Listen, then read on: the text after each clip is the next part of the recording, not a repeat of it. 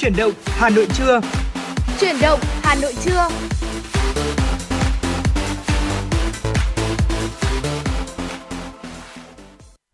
Xin được mến chào quý vị thính giả, nhạc hiệu quen thuộc của truyền động Hà Nội trưa đã vang lên. Quang Minh và Phương Nga vẫn sẽ là hai MC đồng hành cùng quý thính giả trong 120 phút trực tiếp của truyền động Hà Nội buổi trưa ngày hôm nay, đang được phát sóng trực tiếp trên tần số FM 96 MHz và website hanoionline.vn. Ở quý thính giả đừng quên đồng hành cùng với chúng tôi và tương tác thông qua số điện thoại quen thuộc 024 3773 6688 và fanpage FM96 Thời sự Hà Nội quý vị nhé. Vâng ạ, xin gửi lời chào tới quý vị thính giả và đã 10 giờ trưa rồi có lẽ là quý vị thính giả là cũng đã nhiều người chúng ta di chuyển ở ngoài đường để có thể là đến với lại nơi ờ, mà mình làm việc trong buổi sáng ngày hôm nay. Và nếu như mà quý vị có đồng hành cùng với lại chương trình chuyển động Hà Nội của chúng tôi ở trên lộ trình di chuyển của mình có bất cứ một câu chuyện ừ. muốn nào muốn chia sẻ trên sóng phát thanh thì cũng có thể tương tác với lại chương trình ạ để ờ, Phương Nga Quang Minh lan tỏa câu chuyện đó tới các quý vị thính giả khác nữa và ngày thứ hai đầu tuần thì chắc chắn là chúng ta đi làm thì cũng sẽ là có khá là nhiều dự luận dự định cho cả một tuần mới thì quý vị cũng có thể chia sẻ những cái dự định đó với chúng tôi và xuyên suốt chương trình ngày hôm nay bên cạnh dòng chảy tin tức trong nước cũng như là ngoài nước liên tục được cập nhật thì những tiểu mục uh, quen thuộc liên quan tới sống khỏe rồi là những uh, uh, thông tin mà chúng tôi gợi ý tới quý vị những cái địa điểm hoặc là tiểu mục ký ức Hà Nội cũng sẽ xuyên suốt đồng hành cùng với quý vị để giúp cho uh, trong ờ, từ 10 đến 12 giờ 2 tiếng đồng hồ đồng hành cùng với lại chuyển động Hà Nội quý vị sẽ có thật nhiều những cái khung bậc cảm xúc và bên cạnh đó thì hãy ờ, chia sẻ thật là nhiều điều với chúng tôi nhé. Còn bây giờ thì sẽ là một ờ, món quà âm nhạc đầu tiên để giúp cho chúng ta có thể khởi động trong chương trình chuyển động Hà Nội trưa nay. Dạ vâng ạ, xin mời quý vị thính giả chúng ta cùng thưởng thức và thư giãn với ca khúc Em Không, một sáng tác cũng như là biểu diễn bởi Vũ Thanh Vân. Xin mời quý vị thính giả chúng ta cùng lắng nghe. One, two, three, yeah.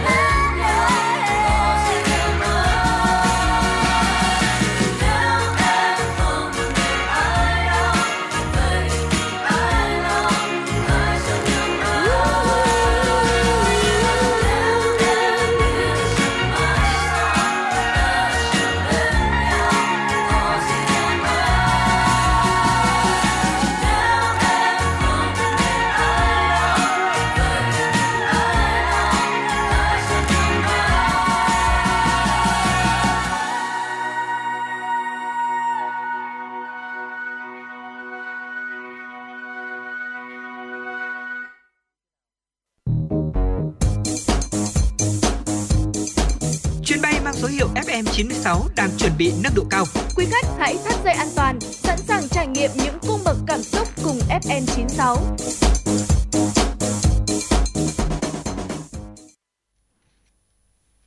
Thưa quý vị, chúng ta cùng ờ, chuyển động với những tin tức trong nước đầu tiên mà biên tập viên Kim Anh vừa gửi về. Văn phòng Ủy ban nhân dân thành phố Hà Nội vừa ban hành văn bản số 3795 truyền đạt ý kiến chỉ đạo của Phó Chủ tịch Ủy ban nhân dân thành phố Hà Nội Nguyễn Trọng Đông liên quan đến vị trí khu đất tái định cư cho các hộ dân thôn Tân Châu, xã Chu Phan, huyện Mê Linh để phục vụ giải phóng mặt bằng dự án xây dựng đường vành đai 4 vùng thủ đô Hà Nội. Ủy ban nhân dân thành phố giao Ủy ban nhân dân huyện Mê Linh phối hợp với các sở ngành thành phố có liên quan khẩn trương triển khai lập thực hiện dự án khu tái định cư theo quy định, bảo đảm đúng đối tượng, khu tái định cư cho các hộ dân thôn Tân Châu, xã Chu Phan có diện tích khoảng 5 hecta trong phạm vi ranh giới dự án đầu tư xây dựng khu nhà ở cao cấp Phương Viên. Theo giả soát, huyện Mê Linh có 294 hộ dân đủ điều kiện tái định cư. Hiện nay, huyện đang phối hợp với các sở ngành hoàn thiện thủ tục xây dựng ba khu tái định cư tại thôn Tân Châu, xã Chu Phan, thôn Nội Đồng, xã Đại Thịnh và thôn Khê Ngoại 2, xã Văn Khê. Tổng diện tích các khu tái định cư là 13,7 hectare. Dự kiến tháng 6 tới, huyện Mê Linh hoàn thành chi trả bồi thường giải phóng mặt bằng và khởi công xây dựng 3 khu tái định cư trong tháng 7 năm 2023. Theo thống kê của Cục Đăng kiểm Việt Nam, hiện tại tỷ lệ phương tiện kiểm định định kỳ không đạt trong lần đầu rất cao, khoảng từ 35 đến 40%, thậm chí có phương tiện kiểm định lại đến 6 lượt mới đạt yêu cầu. Ông Nguyễn Tô An, Phó Cục trưởng Cục Đăng kiểm Việt Nam cho rằng tỷ lệ trượt kiểm định này đã làm gia tăng tình trạng ùn tắc, phát sinh không đáng có về chi phí và thời gian cho cả phương tiện lẫn chủ phương tiện, tạo thêm áp lực cho các trung tâm đăng kiểm cũng như các phương tiện khác khi đi đăng kiểm. Để giảm tỷ lệ xe trượt kiểm định cao, Cục Đăng kiểm đề nghị Hiệp hội Vận tải ô tô Việt Nam phối hợp tuyên truyền khuyến cáo tới các thành viên của hiệp hội, các doanh nghiệp vận tải và người sử dụng xe nâng cao ý thức trách nhiệm bảo dưỡng, sửa chữa xe để duy trì tình trạng an toàn kỹ thuật của phương tiện khi tham gia giao thông. Đặc biệt, chủ phương tiện cần chủ động kiểm tra, khắc phục các lỗi khuyết điểm như hư hỏng nếu có của phương tiện trước khi đưa xe đi kiểm định. Cục đăng kiểm cũng khuyến khích người dân chủ động linh hoạt trong việc đăng ký đặt lịch hẹn trước qua ứng dụng phần mềm đặt lịch hẹn kiểm định phương tiện của cục và các hình thức đăng ký trực tiếp nhằm hạn chế ùn tắc và tiết kiệm thời gian khi đưa phương tiện đến kiểm định. Phòng Cảnh sát Kinh tế Công an huyện Thanh Trì, Công an thành phố Hà Nội phối hợp cùng Cục Quản lý Thị trường thành phố Hà Nội đã kiểm tra kho hàng tại thôn Huỳnh Cung, huyện Thanh Trì, phát hiện số lượng lớn sản phẩm nghi vấn nhập lậu.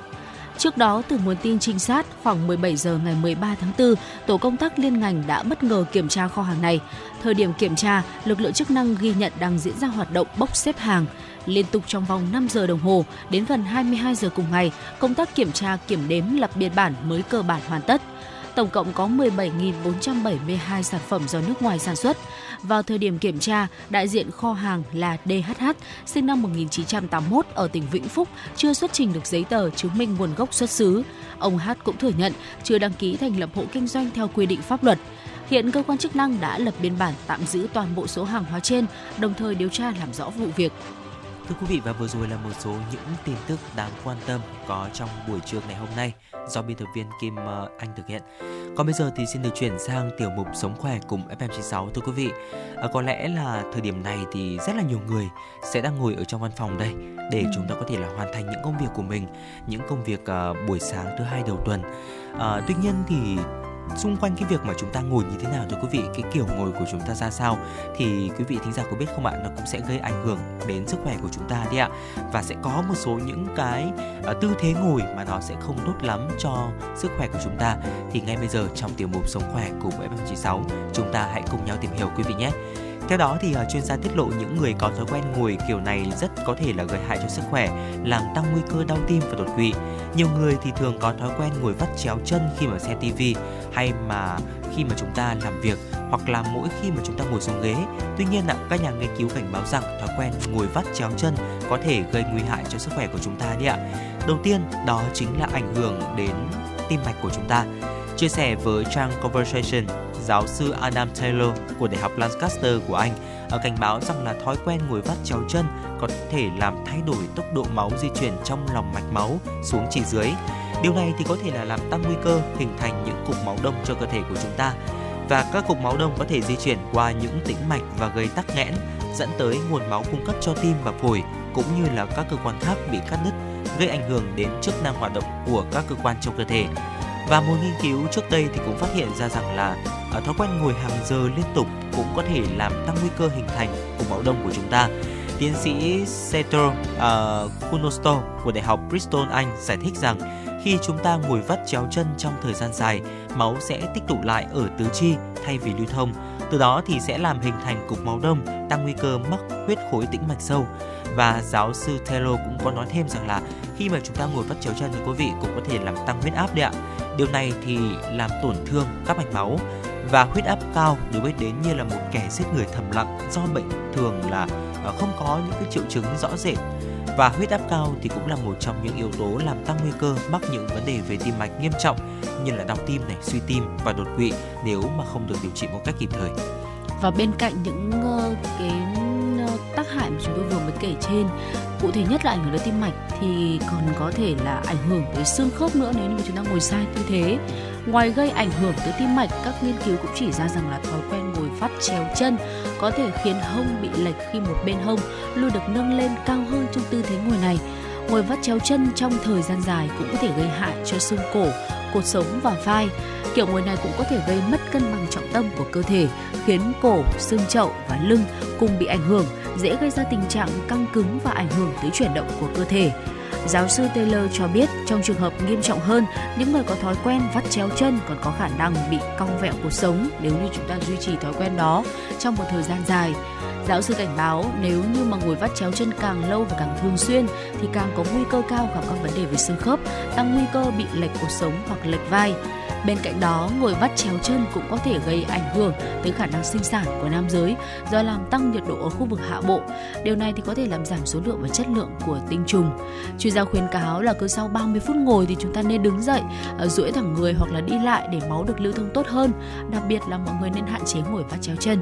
Và thông tin liên quan tới sức khỏe này thì có lẽ là sẽ rất hữu ích cho những quý vị thính giả ai mà chúng ta làm việc nhiều trong môi trường công sở với cái tần suất ngồi làm việc một ngày có lẽ là phải hơn 8 tiếng đồng hồ nhiều nơi là chúng ta làm việc hơn 8 tiếng đồng hồ đúng không ạ? Dạ vâng ạ. Và với những cái thông tin đấy thì có lẽ là chúng ta cần lưu ý hơn đấy là trong quá trình làm việc thì thi thoảng hãy đứng lên vận động nhẹ nhàng một chút tránh việc là ngồi lâu này bên cạnh đó lại còn ngồi sai tư thế là ngồi vắt chéo chân hàng giờ đồng hồ nữa thì sẽ rất ảnh hưởng đến sức khỏe của chúng ta Dạ vâng, hy vọng hy vọng là những thông tin vừa rồi thì uh, sẽ giúp ích cho quý vị thính giả để chúng ta có thể là có một sức khỏe tốt hơn. Còn bây giờ thì xin được quay trở lại với không gian âm nhạc của FM96, một sáng tác của nhạc sĩ Hồng Đăng, ca khúc Biển hát chiều nay qua tiếng hát của Lan Anh. Xin mời quý vị thính giả chúng ta cùng lắng nghe.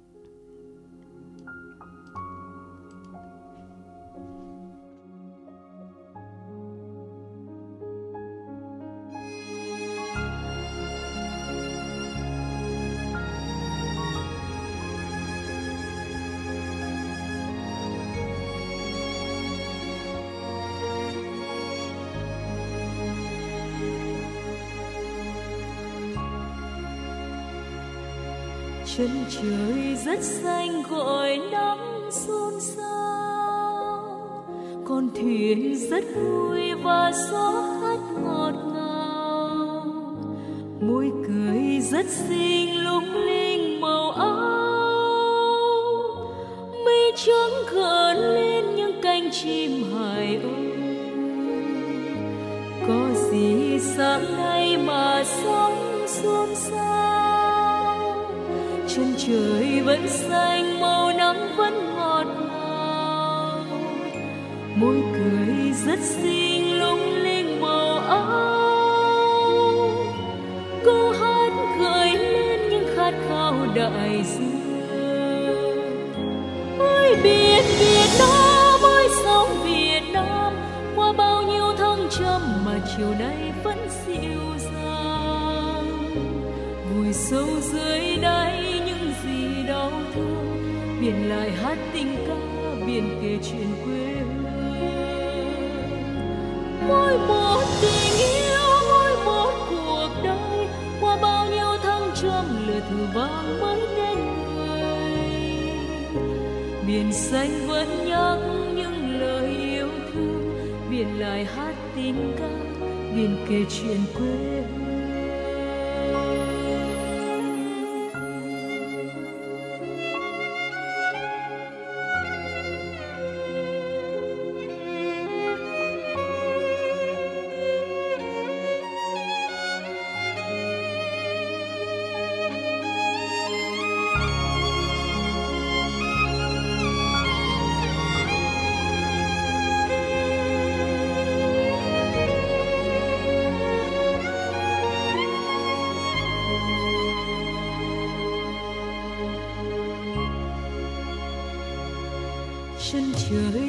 Trời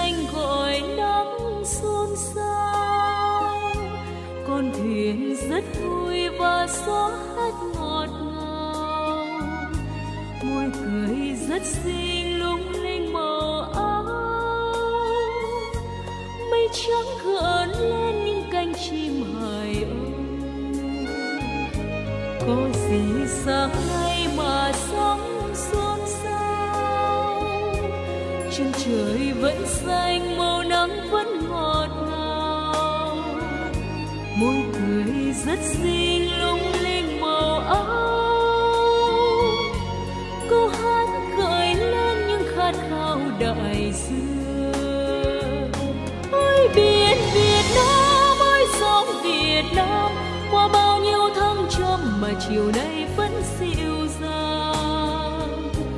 Vùi sâu dưới đáy những gì đau thương, miền lại hát tình ca, biển kể chuyện quê hương. Mỗi một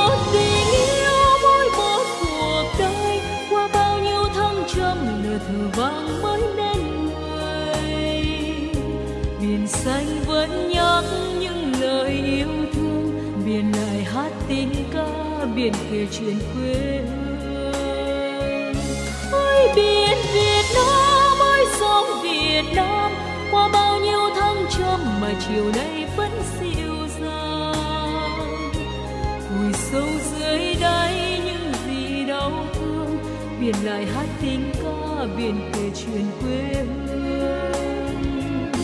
Mỗi một đi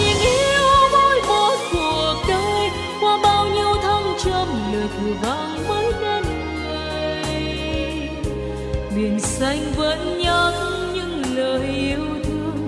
Biển lại hát tình ca, biển kể chuyện quê hương. Biển xanh vẫn nhớ những lời yêu thương. Nghe biển hát tình ca. Biển kể chuyện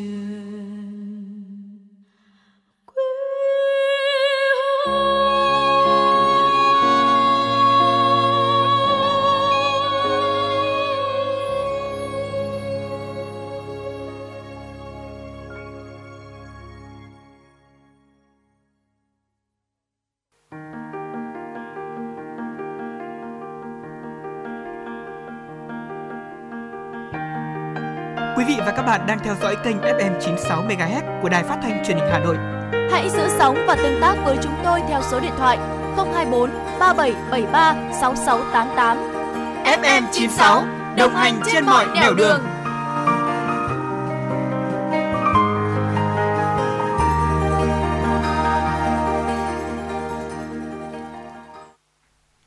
Quý thính giả đang quay trở lại với truyền động Hà Nội trưa cùng Quang Minh và Phương Nga.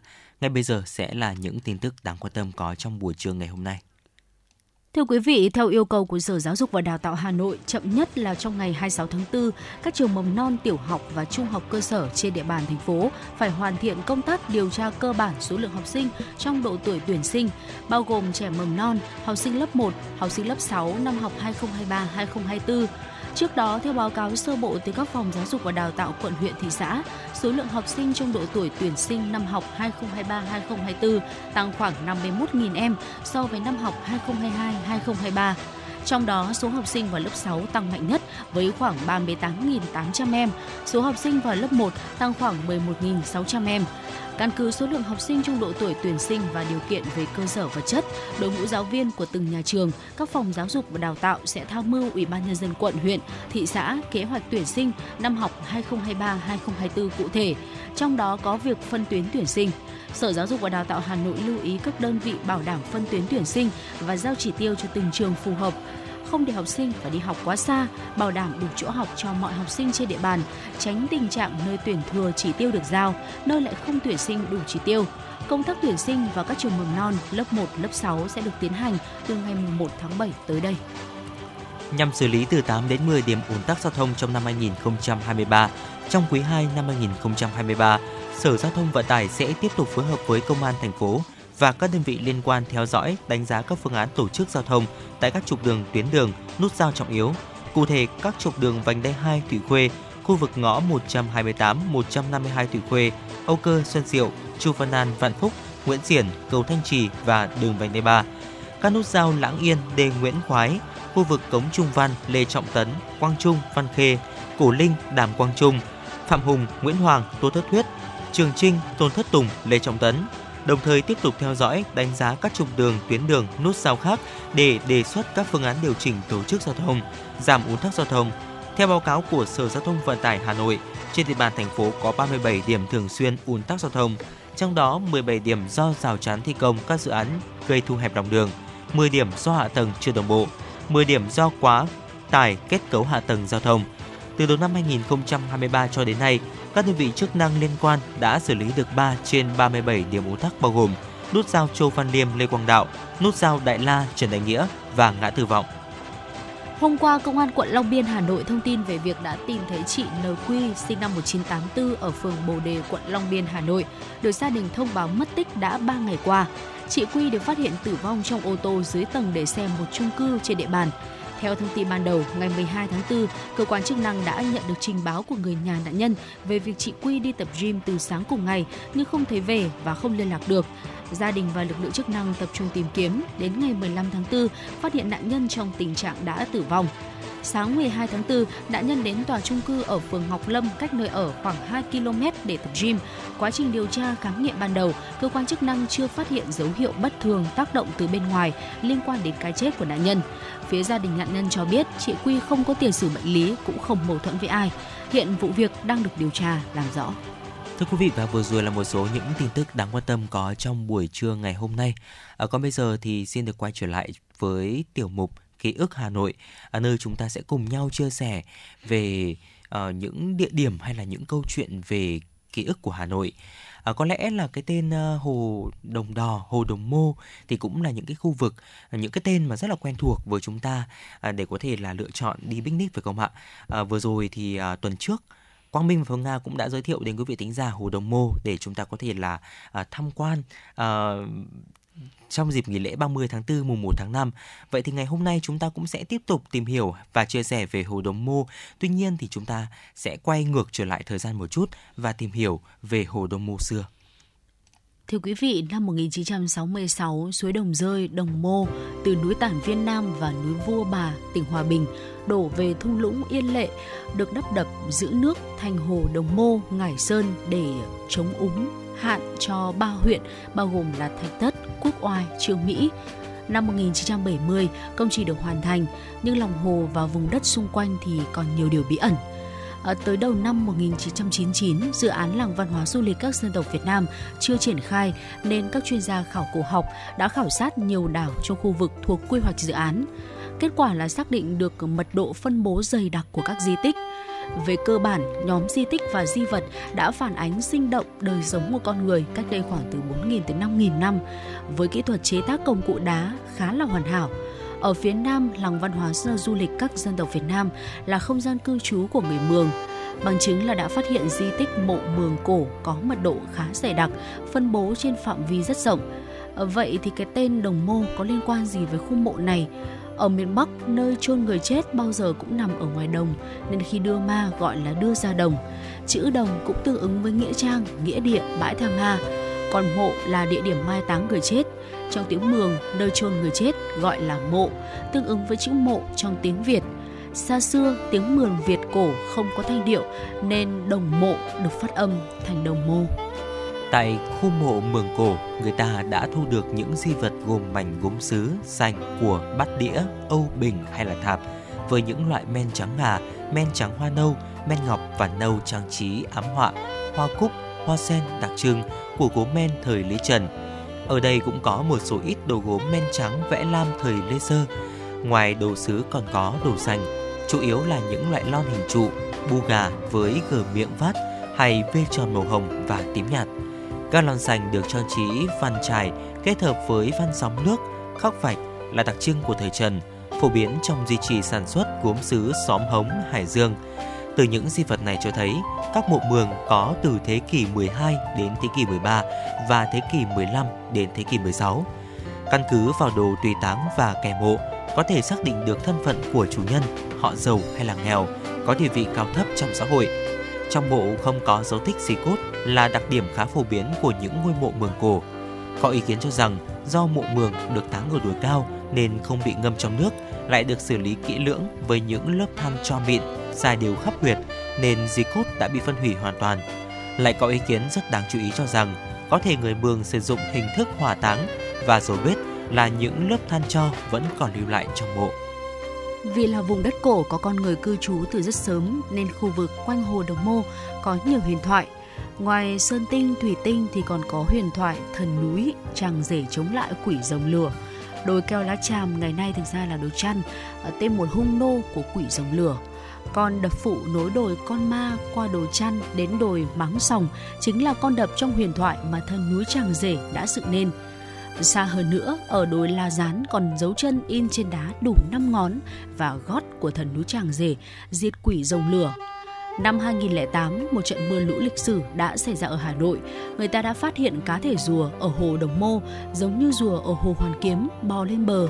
Năm 2011, chuyên gia của chương trình bảo tồn rùa châu Á trong quá trình quan sát đã phát hiện cá thể rùa thứ hai ở hồ Đồng Mô.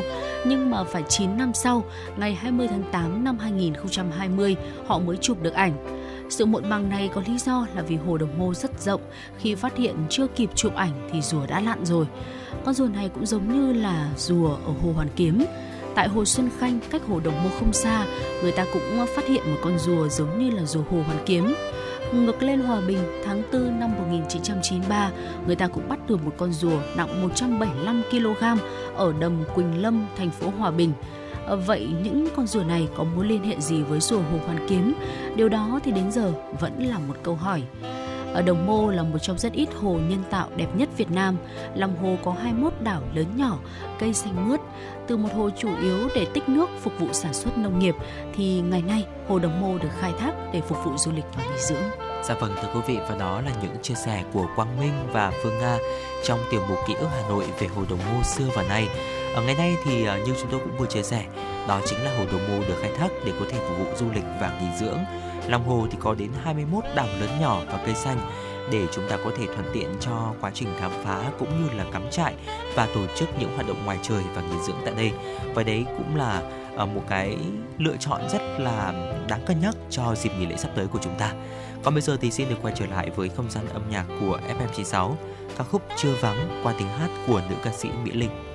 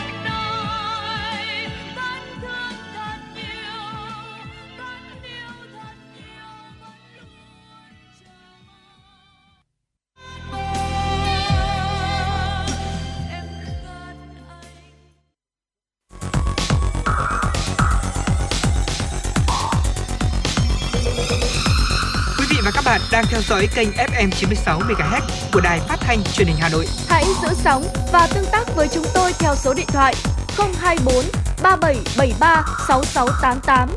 FM 96 đồng hành trên, trên mọi nẻo đường. đường. Xin được quay trở lại với những tin tức quốc tế đáng quan tâm. Xin mời quý vị thính giả chúng ta cùng lắng nghe. Thưa quý vị, chính sách trừng phạt của Mỹ đối với Nga có thể gây ra những nguy cơ tiềm ẩn đối với đồng đô la Mỹ.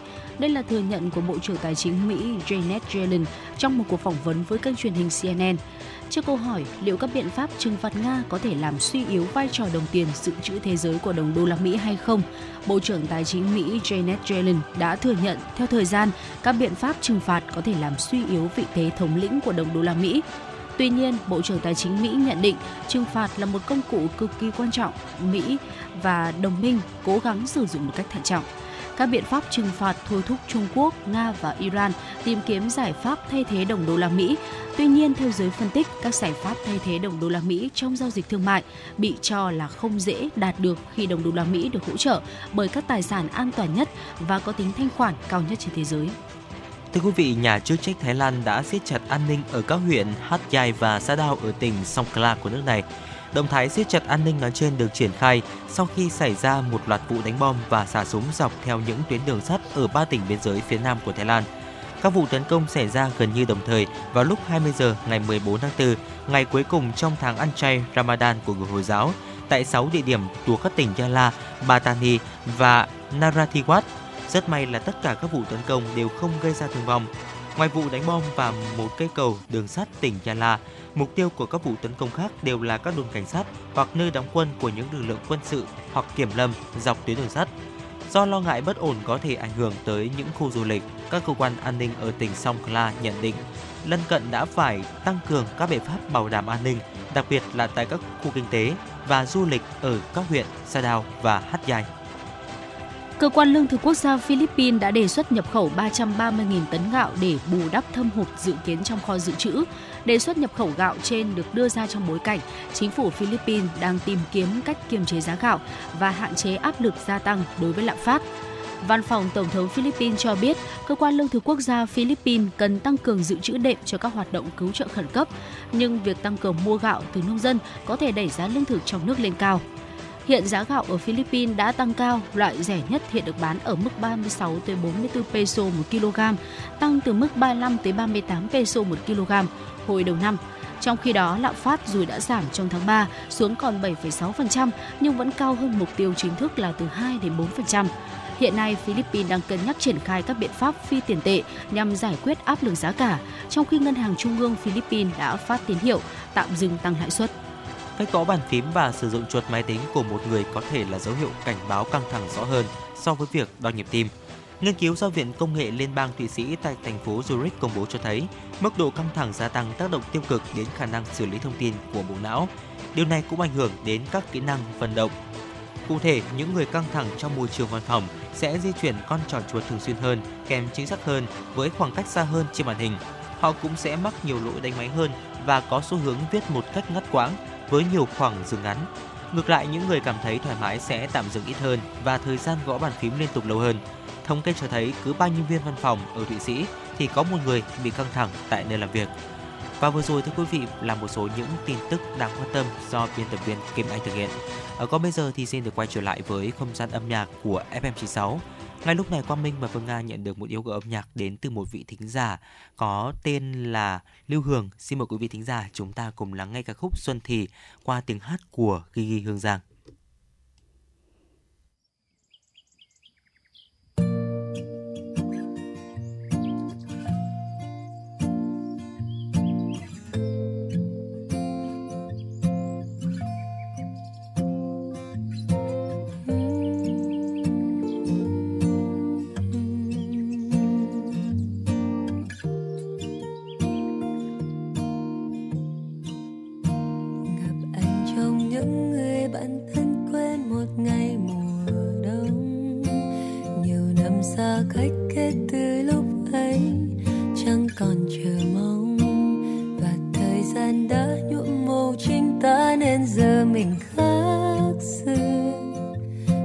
Nếp nhăn đầu mùa. Giờ thôi sao xuyên những con bâng khuâng như chuyện vừa qua. Chuyện thời thường mến chi bằng đan tay, hôn vội vài giây. Và dù ta cũng có niềm chưa vui mất ngàn ngày đến vơi nhưng đã qua cả rồi. Khi vui hằng nhớ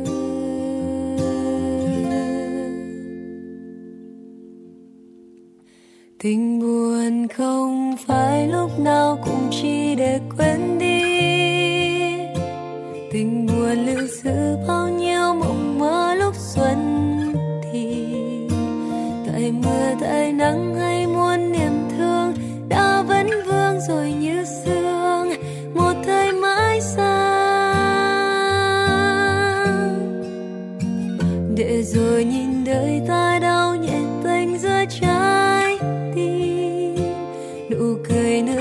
sau những bão sông đang u yên và nhìn lại xem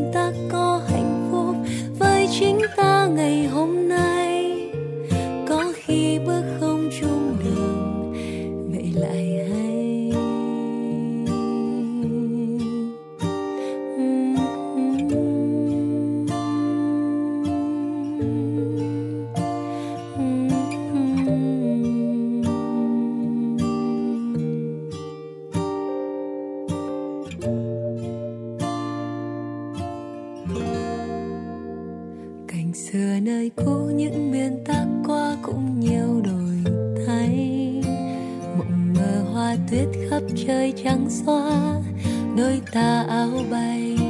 Giờ còn bóng dáng hai người an nhiên, sâu không nghĩ những tranh vanh. Mỉm cười với nhau lần đầu, kể từ nỗi đau. Tình buồn không phải lúc nào cũng chỉ để quên đi. Tình buồn lưu giữ bao nhiêu mộng mơ lúc xuân tại mưa, tại nắng hay muôn niềm thương? Đã vẫn vương rồi như sương, một thời mãi xa để rồi nhìn đời ta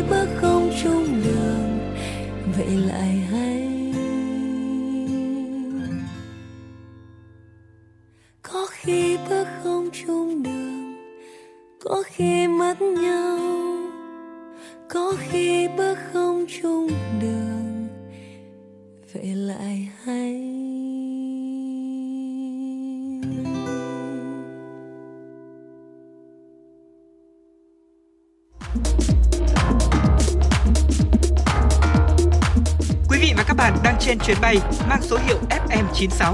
Hãy thư giãn, chúng tôi sẽ cùng bạn trên mọi cung đường. Hãy giữ sóng và tương tác với chúng tôi theo số điện thoại 024 3773 6688.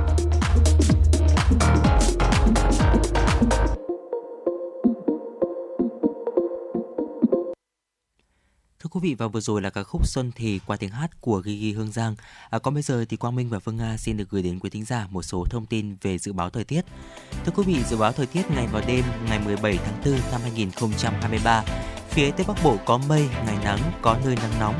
Chiều tối và đêm có mưa rào và rông vài nơi, gió nhẹ. Trong mưa rông có khả năng xảy ra lốc xét, mưa đá và gió giật mạnh. Nhiệt độ thấp nhất từ 21 đến 24 độ C, có nơi dưới 21 độ C. Nhiệt độ cao nhất từ 30 đến 33 độ C, có nơi trên 35 độ C. Phía Đông Bắc Bộ thưa quý vị, nhiều mây, có mưa vài nơi, sáng sớm có sương mù và sương mù nhẹ rải rác, trưa chiều giảm mây trời nắng, gió đông nam cấp 2 cấp 3. Nhiệt độ thấp nhất từ 21 đến 24 độ, vùng núi có nơi dưới 21 độ. Nhiệt độ cao nhất từ 28 đến 31 độ, có nơi trên 31 độ. Khu vực thủ đô Hà Nội của chúng ta nhiều mây có mưa vài nơi, sáng sớm có sương mù nhẹ, trưa chiều giảm mây trời nắng, gió đông nam cấp 2 cấp 3. Nhiệt độ thấp nhất từ 22 đến 24 độ, nhiệt độ cao nhất từ 29 đến 31 độ. Ở ngay lúc này là thời điểm 10 giờ 46 phút Quang Minh và Phương Nga ghi nhận chỉ số tia UV đang là 5. Tuy nhiên vào khoảng 4 đến 5 tiếng tới thì sẽ ghi nhận uh, chỉ số tia UV cực đại sẽ ghi nhận ở mức 7 hoặc 8. Đây là cái mức có thể là gây nguy hại cao cho sức khỏe của chúng ta. Vì vậy nên là quý vị thính giả chúng ta nên ở dưới bóng mát trong thời gian ban trưa, che chắn khi đi ra ngoài, bôi kem chống nắng và đeo kính râm, hạn chế ở ngoài trong thời gian thời điểm ban trưa và chúng ta uh, cần phải chú ý những hoạt động thể chất ngoài trời trong thời điểm này thưa quý vị. Và vừa rồi là một số những thông tin dự báo thời tiết trong buổi trưa ngày hôm nay. Chúng tôi cũng sẽ liên tục gửi đến quý thính giả những thông tin tiếp tục. Còn bây giờ thì xin mời quý vị thính giả chúng ta cùng đến với một tiểu mục rất quen thuộc, tiểu mục khám phá văn hóa. Thưa quý vị, trong tiểu mục khám phá văn hóa hôm nay thì uh, chúng ta sẽ cùng tìm hiểu lại về lịch truyền thống của Việt Nam từ trước đến nay thì chúng ta luôn nghĩ rằng là lịch truyền thống của Việt Nam là lịch âm ừ. ở những cái ngày ví dụ như ngày rỗ này rồi là ngày uh, sinh nhật để mà có thể là xem tuổi cưới vợ cưới chồng đó ừ, thì là dạ luôn vâng. luôn là dựa vào lịch âm uh, luôn gọi bộ lịch truyền thống của dân tộc là lịch âm không chỉ trong các cuộc trò chuyện thường nhật mà còn cả trong nhiều bài viết nghiên cứu tin tức. Nhưng mà liệu cách gọi tên này thì đã thực sự là chính xác hay chưa? Và câu trả lời là không. Lý do bộ lịch truyền thống mà chúng ta vẫn thường sử dụng để ấn định những dịp lễ Tết quan trọng để tưởng nhớ ngày mất của người thân trong gia đình. Bộ lịch mà bao thế hệ tiền nhân vẫn sử dụng trước khi mà lịch ờ, Gregory của phương Tây được áp dụng làm lịch hành chính trong sự thống nhất chung với toàn thế giới thì không phải là lịch thuần âm. Và tiếp theo thì chúng tôi sẽ đề cập tới một trong những cái yếu tố cấu thành nên bộ lịch truyền thống, đó là tháng và năm nhuận Dạ vâng thưa quý vị, ở nhờ có những tiến bộ khoa học kỹ thuật mà ngày nay con người có thể đo đạc và tính toán chính xác tới từng giây khoảng thời gian mà trái đất cần để có thể hoàn thiện một vòng xoay quanh mặt trời. Và con số này lớn hơn con số ở ngày của một năm dương lịch là 365 ngày, từ đó dẫn đến sự xuất hiện của ngày 29 tháng 2 cũng như là năm nhuận dương lịch với độ dài là 366 ngày để cho một năm dương lịch ít nhiều trùng khớp với độ dài của quỹ đạo trái đất. Và nếu lịch truyền thống Việt Nam là lịch âm thuần túy, tức là bộ lịch này được xây dựng hoàn toàn dựa trên quỹ đạo quay quanh trái đất của mặt trăng, thì à, tất cả các năm tính theo lịch truyền thống sẽ chỉ luôn bao gồm 12 tháng và có độ dài sấp xỉ là 354,36 ngày. Tuy nhiên thưa quý vị, trên thực tế thì cứ à, từ sau 2 cho đến 3 năm, bộ lịch truyền thống của chúng ta à, đều xuất hiện năm nhuận và thay vì chỉ có thêm duy nhất một ngày như là lịch Tây thì chúng ta có tới hẳn là một tháng nhuận. Cụ thể là năm nay là năm Quý Mão 2023 phải không ạ? Là một năm nhuận đấy ạ và kéo dài đến 384 ngày. Trong đó thì có tới tận 2 tháng Mão, tháng thứ hai. À, cần nói thêm rằng là trong nhiều năm trở lại đây, việc sử dụng một cách rộng rãi cụm từ trong tiếng Anh là Lunar Year để chỉ dịp Tết Nguyên đán thì đã dần khiến cho chúng ta uh, tiếp nhận cái thông tin sai lệch về bộ lịch truyền thống càng thêm phổ biến.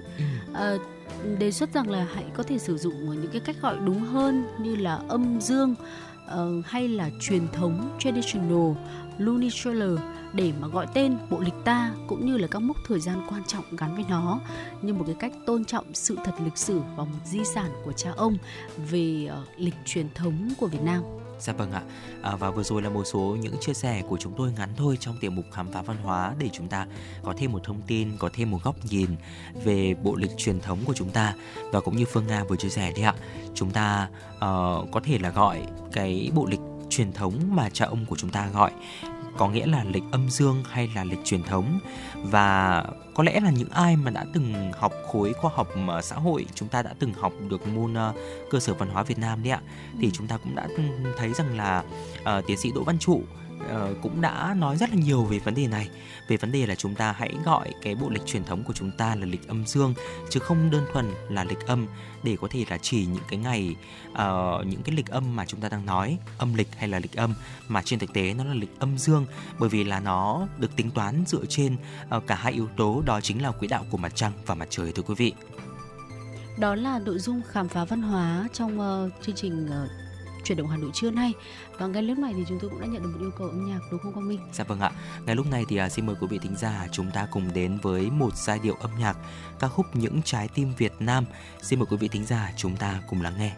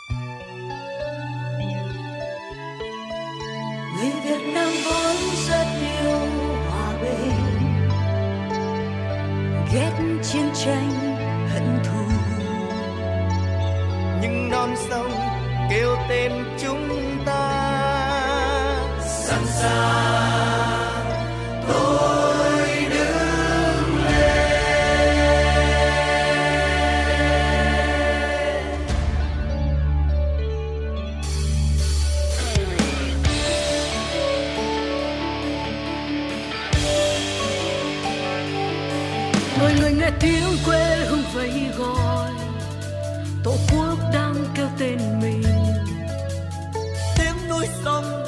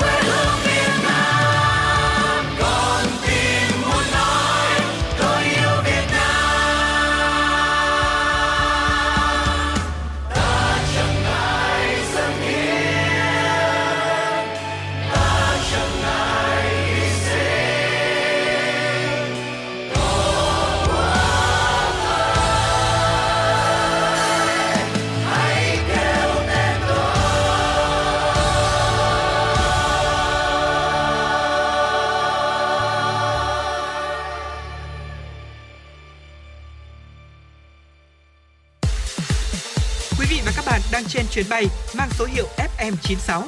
Hãy thư giãn, chúng tôi sẽ cùng bạn trên mọi cung đường. Hãy giữ sóng và tương tác với chúng tôi theo số điện thoại 024 3773 6688. Quý thính giả đang quay trở lại với chuyển động Hà Nội trưa ngày hôm nay cùng với Quang Minh và Phương Nga. Ngay bây giờ sẽ là những tin tức đáng quan tâm. Thưa quý vị, ngày 10 Ngày 16 tháng 4, nhiều tờ báo uy tín tại Mexico đã đưa tin đậm nét về ý nghĩa chuyến thăm chính thức của Chủ tịch Quốc hội Vương Đình Huệ tới Cộng hòa Cuba, Cộng hòa Argentina và Cộng hòa Đông Uruguay. Dự kiến sẽ diễn ra từ ngày 18 đến ngày 28 tháng 4 năm 2023. Nhật báo cánh tả lớn nhất Mexico La Jornada nhận định chuyến thăm của Chủ tịch Quốc hội Việt Nam thể hiện rõ cam kết, mong muốn của Việt Nam trong việc tăng cường quan hệ nhiều mặt với ba quốc gia này, không chỉ trên kênh đối ngoại nghị viện mà còn nằm trong tổng thể chính sách đối ngoại chung của Việt Nam. Đó là ưu tiên làm sâu sắc quan hệ hữu nghị đối với các đối tác truyền thống ở khu vực Mỹ Latin. Nhật báo Tính Tây Ban Nha có số người đọc thứ 7 trong khu vực, nêu rõ mối quan hệ hữu nghị và truyền thống giữa Việt Nam và các nước Mỹ Latin, bắt nguồn từ sự chia sẻ nhiều điểm tương đồng trong lịch sử đấu tranh giải phóng dân tộc. La Jornada cho biết chuyến thăm Mỹ Latin của Chủ tịch Quốc hội Vương Đình Huệ mang thêm nhiều ý nghĩa khi diễn ra đúng thời điểm kỷ niệm các sự kiện trọng đại.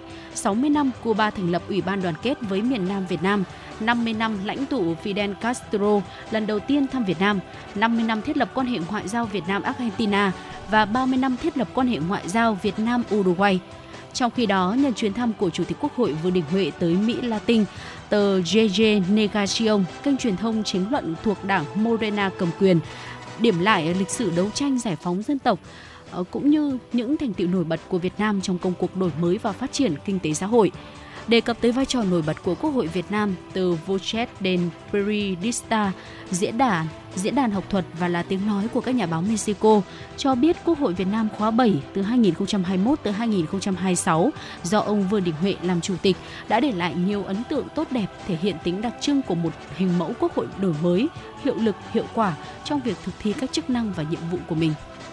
Thưa quý vị, trong thời gian vừa qua, việc thực hiện chương trình số 04 của Thành ủy khóa 17 về đẩy mạnh thực hiện hiệu quả chương trình mục tiêu quốc gia xây dựng nông thôn mới gắn với cơ cấu lại ngành nông nghiệp và phát triển kinh tế nông thôn, nâng cao đời sống vật chất tinh thần của nông dân giai đoạn 2021-2025. Chương trình số 04 trên địa bàn thành phố tiếp tục đạt kết quả toàn diện. Nhiều chỉ tiêu, tiêu chí đạt và vượt kế hoạch đề ra.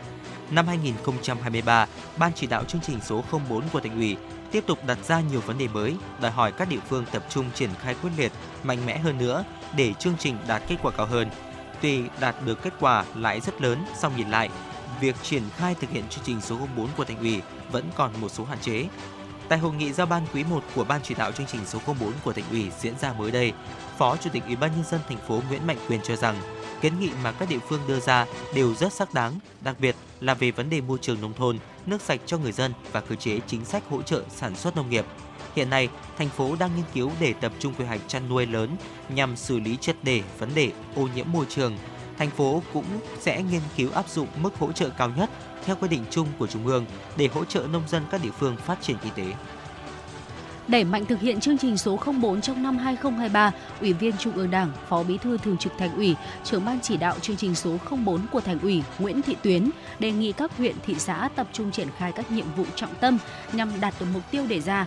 Các huyện đang xây dựng phương án lên quận cần khẩn trương ra soát các tiêu chí, phần đấu cuối năm 2023 phải có tối thiểu hai huyện hoàn thiện hồ sơ báo cáo thành phố. Các huyện thị xã còn lại cần tập trung chỉ đạo và ưu tiên dành nguồn lực đầu tư để bảo đảm hoàn thành các tiêu chí xây dựng huyện nông thôn mới, nông thôn mới nâng cao và xã nông thôn mới nâng cao kiểu mẫu theo đúng kế hoạch. Trong quá trình thực hiện, cần tiếp thu kinh nghiệm của huyện Đông Anh trong việc giữ lại toàn bộ hệ thống ao hồ để tạo cảnh quan môi trường. Phó Bí thư Thành ủy Nguyễn Văn Phong, trưởng ban chỉ đạo chương trình số 06 của Thành ủy Hà Nội về phát triển văn hóa, nâng cao chất lượng nguồn nhân lực, xây dựng người Hà Nội thanh lịch văn minh giai đoạn 2021-2025 vừa ký ban hành kế hoạch về việc tổ chức hội nghị sơ kết giữa nhiệm kỳ chương trình 06 của Thành ủy Hà Nội giai đoạn 2021-2025. Mục đích của hội nghị là đánh giá kết quả chỉ đạo và tổ chức thực hiện chương trình số 06 giữa nhiệm kỳ, đảm bảo đánh giá đúng thực chất kết quả thực hiện, những mặt hạn chế, nguyên nhân khách quan chủ quan, những cách làm hiệu quả, mô hình hay trong triển khai thực hiện chương trình. Từ đó xác định nhiệm vụ giải pháp trọng tâm nhằm đẩy nhanh tiến độ, nâng cao hiệu quả triển khai chương trình trong những năm tiếp theo. Việc sơ kết cần bám sát chủ trương, mục tiêu, chỉ tiêu, nhiệm vụ đã đề ra. Động viên khen thưởng kịp thời các tập thể cá nhân có nhiều thành tích, kết quả đóng góp trong thực hiện chương trình. Công tác sơ kết cần tiến hành nghiêm túc, khẩn trương, thiết thực, đúng kế hoạch, nêu cao tinh thần trách nhiệm của các cấp ủy, tổ chức đảng, tránh hình thức và lãng phí. Hội nghị do Ban chỉ đạo chương trình số 06 chủ trì sẽ diễn ra trong tháng 5 năm 2023. Liên quan đến các yêu cầu khiếu nại tố cáo của khách hàng khi tham gia bảo hiểm nhân thọ được phản ánh trên phương tiện truyền thông thời gian qua, Cục Quản lý Giám sát Bảo hiểm đã có văn bản gửi các doanh nghiệp bảo hiểm nhân thọ về việc tăng cường kiểm soát hoạt động của doanh nghiệp. Đồng thời, nhằm có thêm thông tin đánh giá chi tiết hơn về vấn đề này, Cục Quản lý Giám sát Bảo hiểm sẽ dự kiến họp với các doanh nghiệp bảo hiểm nhân thọ vào chiều nay, 17 tháng 4 tại trụ sở Bộ Tài chính. Nội dung họp liên quan đến thực trạng công tác tổ chức hoạt động tư vấn giới thiệu, chào bán sản phẩm bảo hiểm và công tác xử lý các phản ánh của khách hàng. Bên cạnh đó, đánh giá giải pháp đã và sẽ thực hiện để nâng cao công tác đại lý bảo hiểm và chất lượng dịch vụ khách hàng.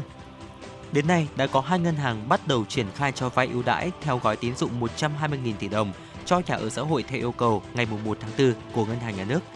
Ngân hàng Thương mại Cổ phần Ngoại thương Việt Nam Vietcombank bắt đầu triển khai chương trình cho vay nhà ở xã hội, nhà ở công nhân, cải tạo xây dựng lại chung cư cũ với quy mô giải ngân 30.000 tỷ đồng. Đối tượng vay vốn chủ đầu tư, dự án và người mua nhà tại các dự án nhà ở xã hội, nhà ở công nhân, dự án cải tạo, xây dựng lại chung cư cũ thuộc danh mục dự án do Bộ Xây dựng công bố theo quy định. Mức lãi suất trong thời gian ưu đãi thấp hơn từ 1,5 đến 2% so với lãi suất cho vay chung dài hạn Việt Nam đồng bình quân của các ngân hàng thương mại nhà nước. Thời gian áp dụng mức lãi suất cho vay ưu đãi đối với chủ đầu tư là 3 năm, đối với người mua nhà là 5 năm kể từ ngày giải ngân nhưng không quá thời hạn cho vay tại thỏa thuận cho vay ban đầu. Trước đó, Ngân hàng Nông nghiệp và Phát triển Nông thôn Agribank là ngân hàng đầu tiên thông tin về gói tín dụng thực hiện theo nghị quyết 33. Agribank cho biết, ngoài hạn mức vay theo quy định, nếu khách hàng là người mua nhà có tài sản bảo đảm bổ sung, sẽ được áp dụng mức vay tối đa bằng 85% tổng mức đầu tư của phương án.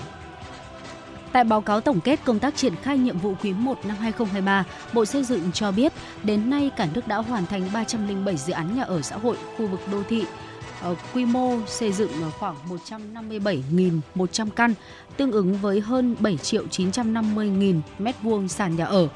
Ngoài ra, các địa phương đang tiếp tục triển khai 418 dự án, quy mô xây dựng khoảng 432.400 căn, tương ứng khoảng 22 triệu 565.000 m2 sàn nhà ở về phát triển nhà ở xã hội dành cho công nhân khu công nghiệp, cả nước đã hoàn thành đầu tư xây dựng 126 dự án, quy mô xây dựng khoảng 62.700 căn hộ, tổng diện tích là 3 triệu 135.000 m2 sàn nhà ở.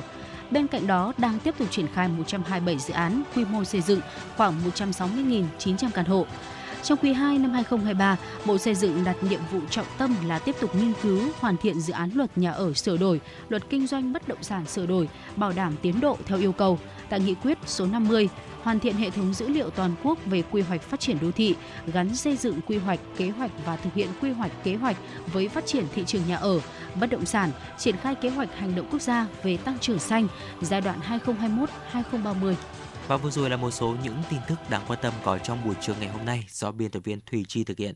Còn bây giờ thì xin được quay trở lại với không gian âm nhạc của FM96, ca khúc Tình yêu tuổi hát. Xin mời quý vị thính giả chúng ta cùng lắng nghe.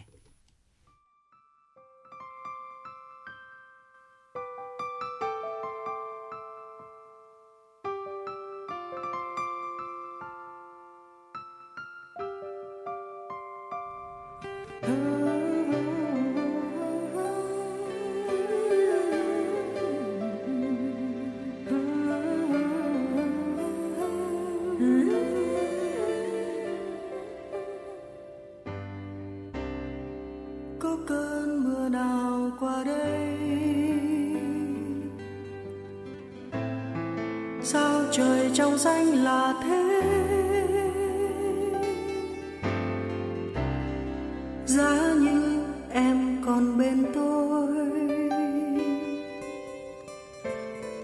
Giá như tôi đừng lặng lẽ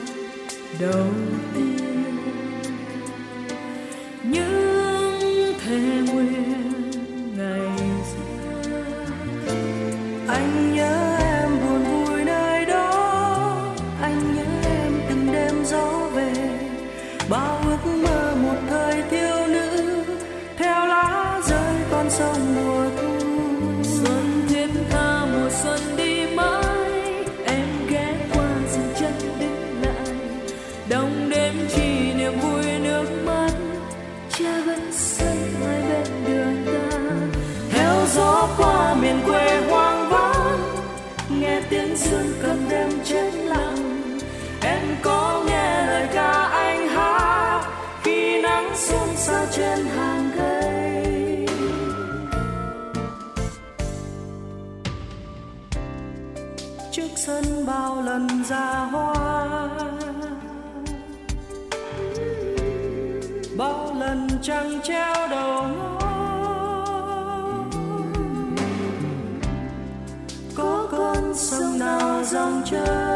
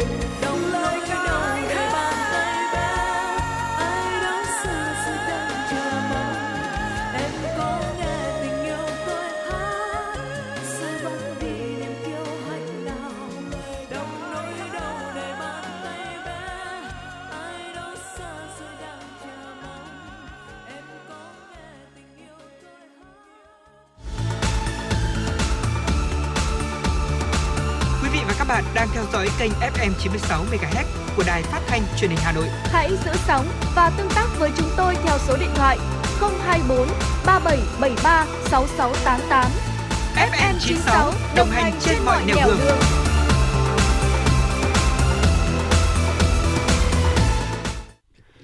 giả đang quay trở lại với chuyển động Hà Nội trưa cùng Quang Minh và Phương Nga. À, thưa quý vị, à, có lẽ là những cái đợt nắng nóng cục bộ đầu tiên thì cũng đã đến báo hiệu cho chúng ta rằng là mùa hè thì cũng đã đến rất là gần rồi. À, ngay bây giờ thì Quang Minh và Phương Nga sẽ gợi ý đến cho quý vị tính giả một cái loại quả rất là quen thuộc của chúng ta, có thể là một cái gọi là một cái ở chất chống nắng tự nhiên cho cơ thể của chúng ta này. Bên cạnh đó thì cũng có thể là chống nhăn và làm đẹp da vào mùa hè. Và chắc chắn là cái bí kíp này thì sẽ được rất là nhiều chị em phụ nữ quan tâm đấy ạ. Vâng, trong mùa hè thì chúng ta có thể dễ dàng hấp thụ ánh nắng mặt trời và vitamin D. Tuy nhiên thì đây cũng là thời điểm dễ gây tổn thương cho làn da do tác động của tia cực tím UV rất là mạnh. Tổn thương da thì có thể dẫn đến nhiều vấn đề sức khỏe như là ung thư da hoặc là lão hóa da sớm. Và đây là điều mà chị em chúng ta không ai mong muốn một chút nào và kể cả cánh mày dâu cũng vậy. Dạ vâng À, để bảo vệ sức khỏe cho làn da thì à, sẽ cần phải áp dụng các cái biện pháp phòng ngừa. À, ví dụ như là sử dụng kem chống nắng sẽ là một cái yếu tố đầu tiên chúng ta phải lưu ý. Đội mũ chống nắng mặc quần áo chống tia UV và ăn thêm các cái loại thực phẩm chống tia cực tím nữa. Dù gì thì chúng ta ngoài những cái tác động từ bên ngoài thì từ bên trong cơ thể chúng ta cũng rất là quan trọng. Nên là cần phải quan tâm đến việc là ăn uống nạp các cái loại thực phẩm đồ uống mà cơ thể như thế nào để tốt cho việc ờ, làn da chúng ta sẽ khỏe mạnh hơn trong cái thời tiết nắng nóng. À, theo bác sĩ da liễu ở được chứng nhận bởi hội đồng quản trị ở New York Mỹ thì mọi người nên bôi kem chống nắng sau khoảng thời gian là cứ 2 giờ lặp lại một lần. Nếu như mà chúng ta chỉ ke bôi kem chống nắng vào khoảng buổi sáng và dành ra cả ngày không bôi lại thì cơ thể sẽ không được bảo vệ hoàn toàn khi mà ra ngoài ăn trưa hoặc là về nhà sau giờ làm việc. À, đặc biệt nếu như mà chúng ta làm việc trong môi trường văn phòng có cửa sổ đó ạ thì dù kính cửa sổ có chức năng là lọc ánh sáng UVB thì khiến chúng ta không bị cháy nắng nhưng mà da thì vẫn uh, hấp thụ và bị tác động bởi tia UVA làm tăng nguy cơ các cái bệnh về da gây lão hóa sớm và hình thành nếp nhăn da chảy xệ và ung thư. Dạ vâng thưa quý vị, ngoài việc mua kem chống nắng thì ờ, chúng ta cũng nên xây dựng một chế độ ăn uống khoa học để có thể bảo vệ làn da tốt hơn trong mùa hè này. Và những thực phẩm có tác dụng chống nắng cho da không phải là một thứ gì quá đắt đỏ đâu ạ. Chúng chính là những loại quả mà chúng ta dùng hàng ngày. Vậy thì ngay bây giờ chúng ta hãy cùng nhau tìm hiểu xem là đâu là những loại quả mà có thể là có cái chức năng chống nắng ờ, mà chúng ta có thể rằng là thấy quen thuộc nhưng mà trước giờ thì chưa bao giờ nghĩ tới ạ. Đầu tiên là quả Việt quất thưa quý vị. Quả Việt quất rất giàu chất chống oxy hóa mạnh giúp chống lại những cái gốc tự do có thể gây hại cho da vì tiếp xúc với ánh nắng mặt trời hoặc là do cảm xúc căng thẳng. Quả Việt quất thì thậm chí còn là một nguồn cung cấp vitamin C rất tốt, có thể giúp ngăn ngừa nếp nhăn sau một ngày mà chúng ta tiếp xúc với ánh nắng đấy ạ.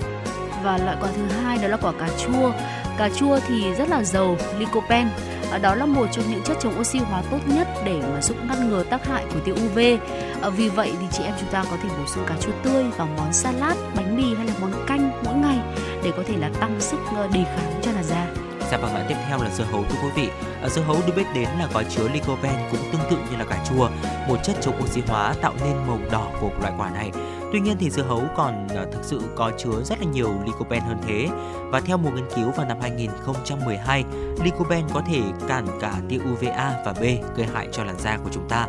Ở sau một vài tuần tiêu thụ dưa hấu, lycopene có thể hoạt động như là một loại kem chống nắng tự nhiên. Tuy nhiên thưa quý vị, các nhà nghiên cứu lưu ý rằng nó không được dùng để thay thế hoàn toàn kem chống nắng và quần áo bảo hộ đâu ạ. Chúng ta chỉ nên là tiêu thụ dưa hấu vào mùa hè để có thể hỗ trợ thôi, chứ cũng không nên là thay thế ở những các loại kem chống nắng chuyên dụng hay là những cái bộ đồ bảo hộ như là kem chống nắng hay là áo chống nắng thưa quý vị một loại quả nữa cũng rất là tốt cho sức khỏe của da giàu vitamin C. À, có thể là quý vị sẽ nghĩ ngay đến quả cam nhưng mà thực tế là ổi lại chứa lượng vitamin C lại cao gấp hơn 5 lần so với cam cơ một quả ổi thì cung cấp một 419% giá trị lượng vitamin C hàng ngày mà cơ thể chúng ta cần. Thực phẩm giàu vitamin C bảo vệ da khỏi tác hại của ánh nắng mặt trời vì là các chất chống oxy hóa hoạt động như một chất bảo vệ da. Và như vậy thì ổi chính là một trong những lựa chọn tốt cho làn da của chúng ta trong mùa hè này rồi và loại quả này cũng rất là dễ kiếm tìm ở ờ, ngoài các cái cửa hàng hoa quả cũng như là trong siêu thị nữa Dạ vâng, thưa quý vị, nhắc đến vitamin C thì không thể không nhắc đến dâu tây phải không ạ? Dâu tây thì có chứa tới 108% giá trị vitamin C hàng ngày cũng như là axit hyaluric. Cả hai thì đều hấp thụ các gốc tự do và làm giảm sắc tố da. Tạp chí Hóa học Thực phẩm Nông nghiệp Mỹ đã xuất bản một bài báo vào năm 2012 chia sẻ về các đặc tính bảo vệ làn da trước ánh nắng của dầu tây. Và bài báo thì tuyên bố rằng à, uh, anthocyanin trong dầu tây là một cái loại uh, flavonoid tạo ra cho quả có màu đỏ, có thể là hợp chất giúp cho uh, da của chúng ta có cái tác dụng chống nắng. Do đó thì chúng sẽ dẫn đến việc bổ sung dưỡng chất cho làn da của chúng ta và bảo vệ nó khỏi tác hại của tia cực tím đấy ạ. Và loại quả cuối cùng chúng ta có thể cân nhắc lựa chọn à, bổ sung thêm và đó là dưa chuột. Dưa chuột thì là thực phẩm có khá là nhiều những cái công dụng đối với sức khỏe, đặc biệt là trong khả năng chống tia cực tím cho làn da. Dưa chuột thì cũng giúp cơ thể sản xuất collagen là protein cấu trúc chính của da. Nó chứa 96% là nước. Như vậy thì rất là có lợi cho việc giữ ẩm cho da. Nên chúng ta hay thấy là các chị em là có thói quen là đắp mặt nạ dưa chuột tươi trước khi mà đi ngủ là như vậy. À, vỏ dưa chuột có chứa silica làm săn chắc da. Ngoài ra thì dưa chuột còn chứa cả vitamin C axit caffeic kali và vitamin K. Rất là tốt để điều trị các cái vết cháy nắng ở trên da và hoạt động như một loại kem chống nắng tự nhiên. Dạ vâng thưa quý vị và vừa rồi là một số những tin tức đáng quan tâm có trong buổi trưa ngày hôm nay. À, còn bây giờ thì xin được quay trở lại với không gian âm nhạc và ca khúc là anh qua tiếng hát của Phạm Lịch. Xin mời quý vị thính giả chúng ta cùng lắng nghe.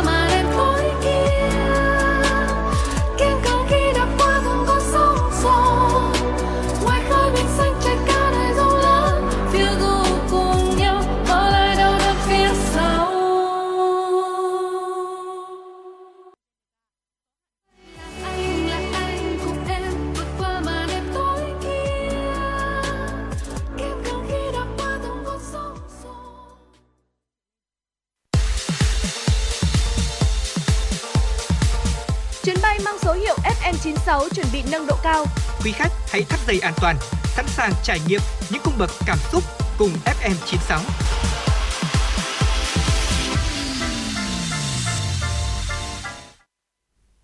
Thưa quý vị, chúng ta cùng tiếp tục với những tin tức đáng quan tâm. Sau 4 ngày diễn ra sôi động chiều qua, Hội trợ du lịch quốc tế VITM 2023 đã bế mạc với nhiều giao dịch kết nối mua bán các sản phẩm du lịch thành công. Qua việc lựa chọn các sản phẩm du lịch tại hội trợ đã phản ánh xu thế khách chọn tour du lịch nước ngoài đang chiếm ưu thế trước tour nội địa, nhất là mức giá tầm trung. Diễn ra từ ngày 13 tới ngày 16 tháng 4, hội trợ VITM 2023 đã tổ chức 18 sự kiện hoạt động xúc tiến du lịch. Thông qua các hoạt động gặp gỡ giữa doanh nghiệp với doanh nghiệp, doanh nghiệp với khách du lịch cùng các hoạt động của cơ quan xúc tiến du lịch Việt Nam và quốc tế đã tạo không khí mới mẻ cho sự giao lưu, trao đổi giữa các doanh nghiệp du lịch trong nước và quốc tế, góp phần quan trọng vào sự khôi phục thị trường du lịch quốc tế và đẩy mạnh hoạt động du lịch nội địa. Theo thống kê, doanh thu tạm tính của các doanh nghiệp du lịch tại hội trợ đạt trên 45 tỷ đồng. Thông qua hội trợ, người dân có thể lựa chọn những tour kích cầu, giá giảm sâu cho dịp ờ, gì nghỉ hè, đồng thời cũng phản ánh xu hướng lựa chọn của khách hàng. Hưởng ứng Tết trồng cây xuân 2023 tạo cảnh quan cho các khu di tích văn hóa, lịch sử. Sáng nay, tại khu di tích Đền Gióng Sóc Sơn, Viện Môi trường và Năng lượng tái tạo phối hợp với Trung tâm Quản lý Khu Du lịch Di tích Đền Sóc Sơn, Học viện Chính trị Công an Nhân dân đã tổ chức Ngày hội trồng cây xanh cải thiện sinh thái. Với chức năng nhiệm vụ của mình trong những năm vừa qua, Viện Môi trường và Năng lượng tái tạo đã xây dựng chương trình sứ giả môi trường, phối hợp với nhiều cơ quan trung ương và địa phương, tổ chức nhiều chương trình trồng cây ý nghĩa như phối hợp với Bộ Tư lệnh Bảo vệ Lăng Chủ tịch Hồ Chí Minh trồng nhiều đồi cây tại khu di tích đá trông cá chín, phối hợp với Tổng cục Đường bộ Việt Nam phát động phong trào đường cây Bắc Hồ.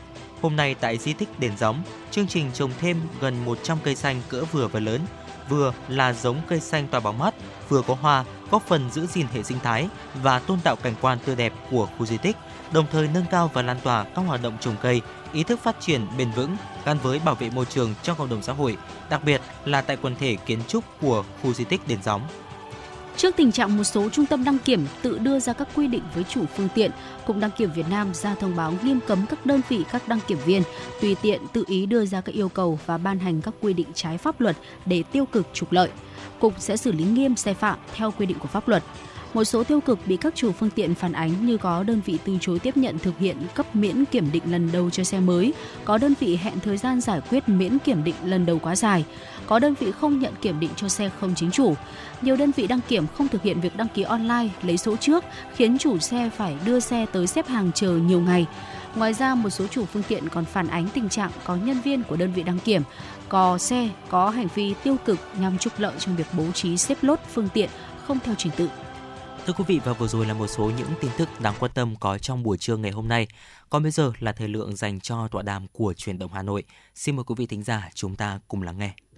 Thưa quý vị và các bạn, thị trường bất động sản nước ta đang gặp rất nhiều khó khăn, nhất là về thanh khoản, sự mất cân đối giữa các phân khúc. Trong khi bất động sản cao cấp dư cung, thì bất động sản giá bình dân dành cho người có nhu cầu thực lại thiếu trầm trọng. Hàng loạt vướng mắc về thủ tục pháp lý, thiếu vốn khiến nhiều doanh nghiệp bất động sản phải thu hẹp quy mô đầu tư sản xuất kinh doanh, thậm chí dừng thi công xây dựng một số dự án hoặc không triển khai các dự án mới. Trong bối cảnh đó, ngày 11 tháng 3 vừa qua, Chính phủ đã ban hành nghị quyết số 33 về một số giải pháp tháo gỡ thúc đẩy thị trường bất động sản phát triển an toàn, lành mạnh, bền vững. Nghị quyết ra đời trong thời điểm này được kỳ vọng có thể tháo gỡ một số khó khăn, góp phần khơi thông cho thị trường bất động sản. Nghị quyết 33 kỳ vọng khơi thông điểm nghẽn của thị trường bất động sản là chủ đề của chương trình tọa đàm của chúng tôi ngày hôm nay và xin được trân trọng giới thiệu các vị khách mời tiến sĩ chuyên gia kinh tế Nguyễn Minh Phong, tiến sĩ Lê Duy Bình, giám đốc điều hành Economica Việt Nam và một vị khách mời được kết nối từ xa là ông Nguyễn Quốc Anh, phó tổng giám đốc bất động sản.com.vn. Trước hết mời quý vị thính giả cùng ba vị khách mời cùng theo dõi tổng hợp một số nội dung chính của nghị quyết số 33 của chính phủ. Nghị quyết số 33 đặt ra mục tiêu tháo gỡ các khó khăn vướng mắc đặc biệt là về thể chế, tổ chức thực hiện và nguồn vốn cho thị trường bất động sản. Trong đó, chính phủ yêu cầu tạo điều kiện cho các doanh nghiệp, người mua nhà và nhà đầu tư được nhanh chóng tiếp cận nguồn vốn tín dụng, có biện pháp xử lý phù hợp cho các doanh nghiệp bất động sản khó khăn như giãn nợ gốc, lãi vay, cơ cấu lại nhóm nợ. Tập trung các dự án, phương án vay vốn khả thi, khách hàng có năng lực tài chính, khả năng trả nợ đầy đủ và đúng hạn. Ưu tiên các dự án bất động sản nhà ở đáp ứng nhu cầu thực của người dân, có hiệu quả, thanh khoản tốt như nhà ở xã hội, cải tạo chung cư cũ, văn phòng cho thuê, bất động sản phục vụ sản xuất, công nghiệp, du lịch.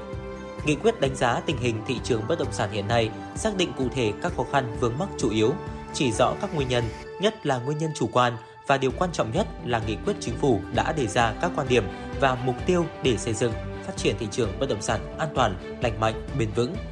Gắn bó hữu cơ với sự phục hồi và phát triển mạnh mẽ của nền kinh tế đất nước trong bối cảnh tình hình thế giới và nền kinh tế toàn cầu đang diễn biến phức tạp, khó lường.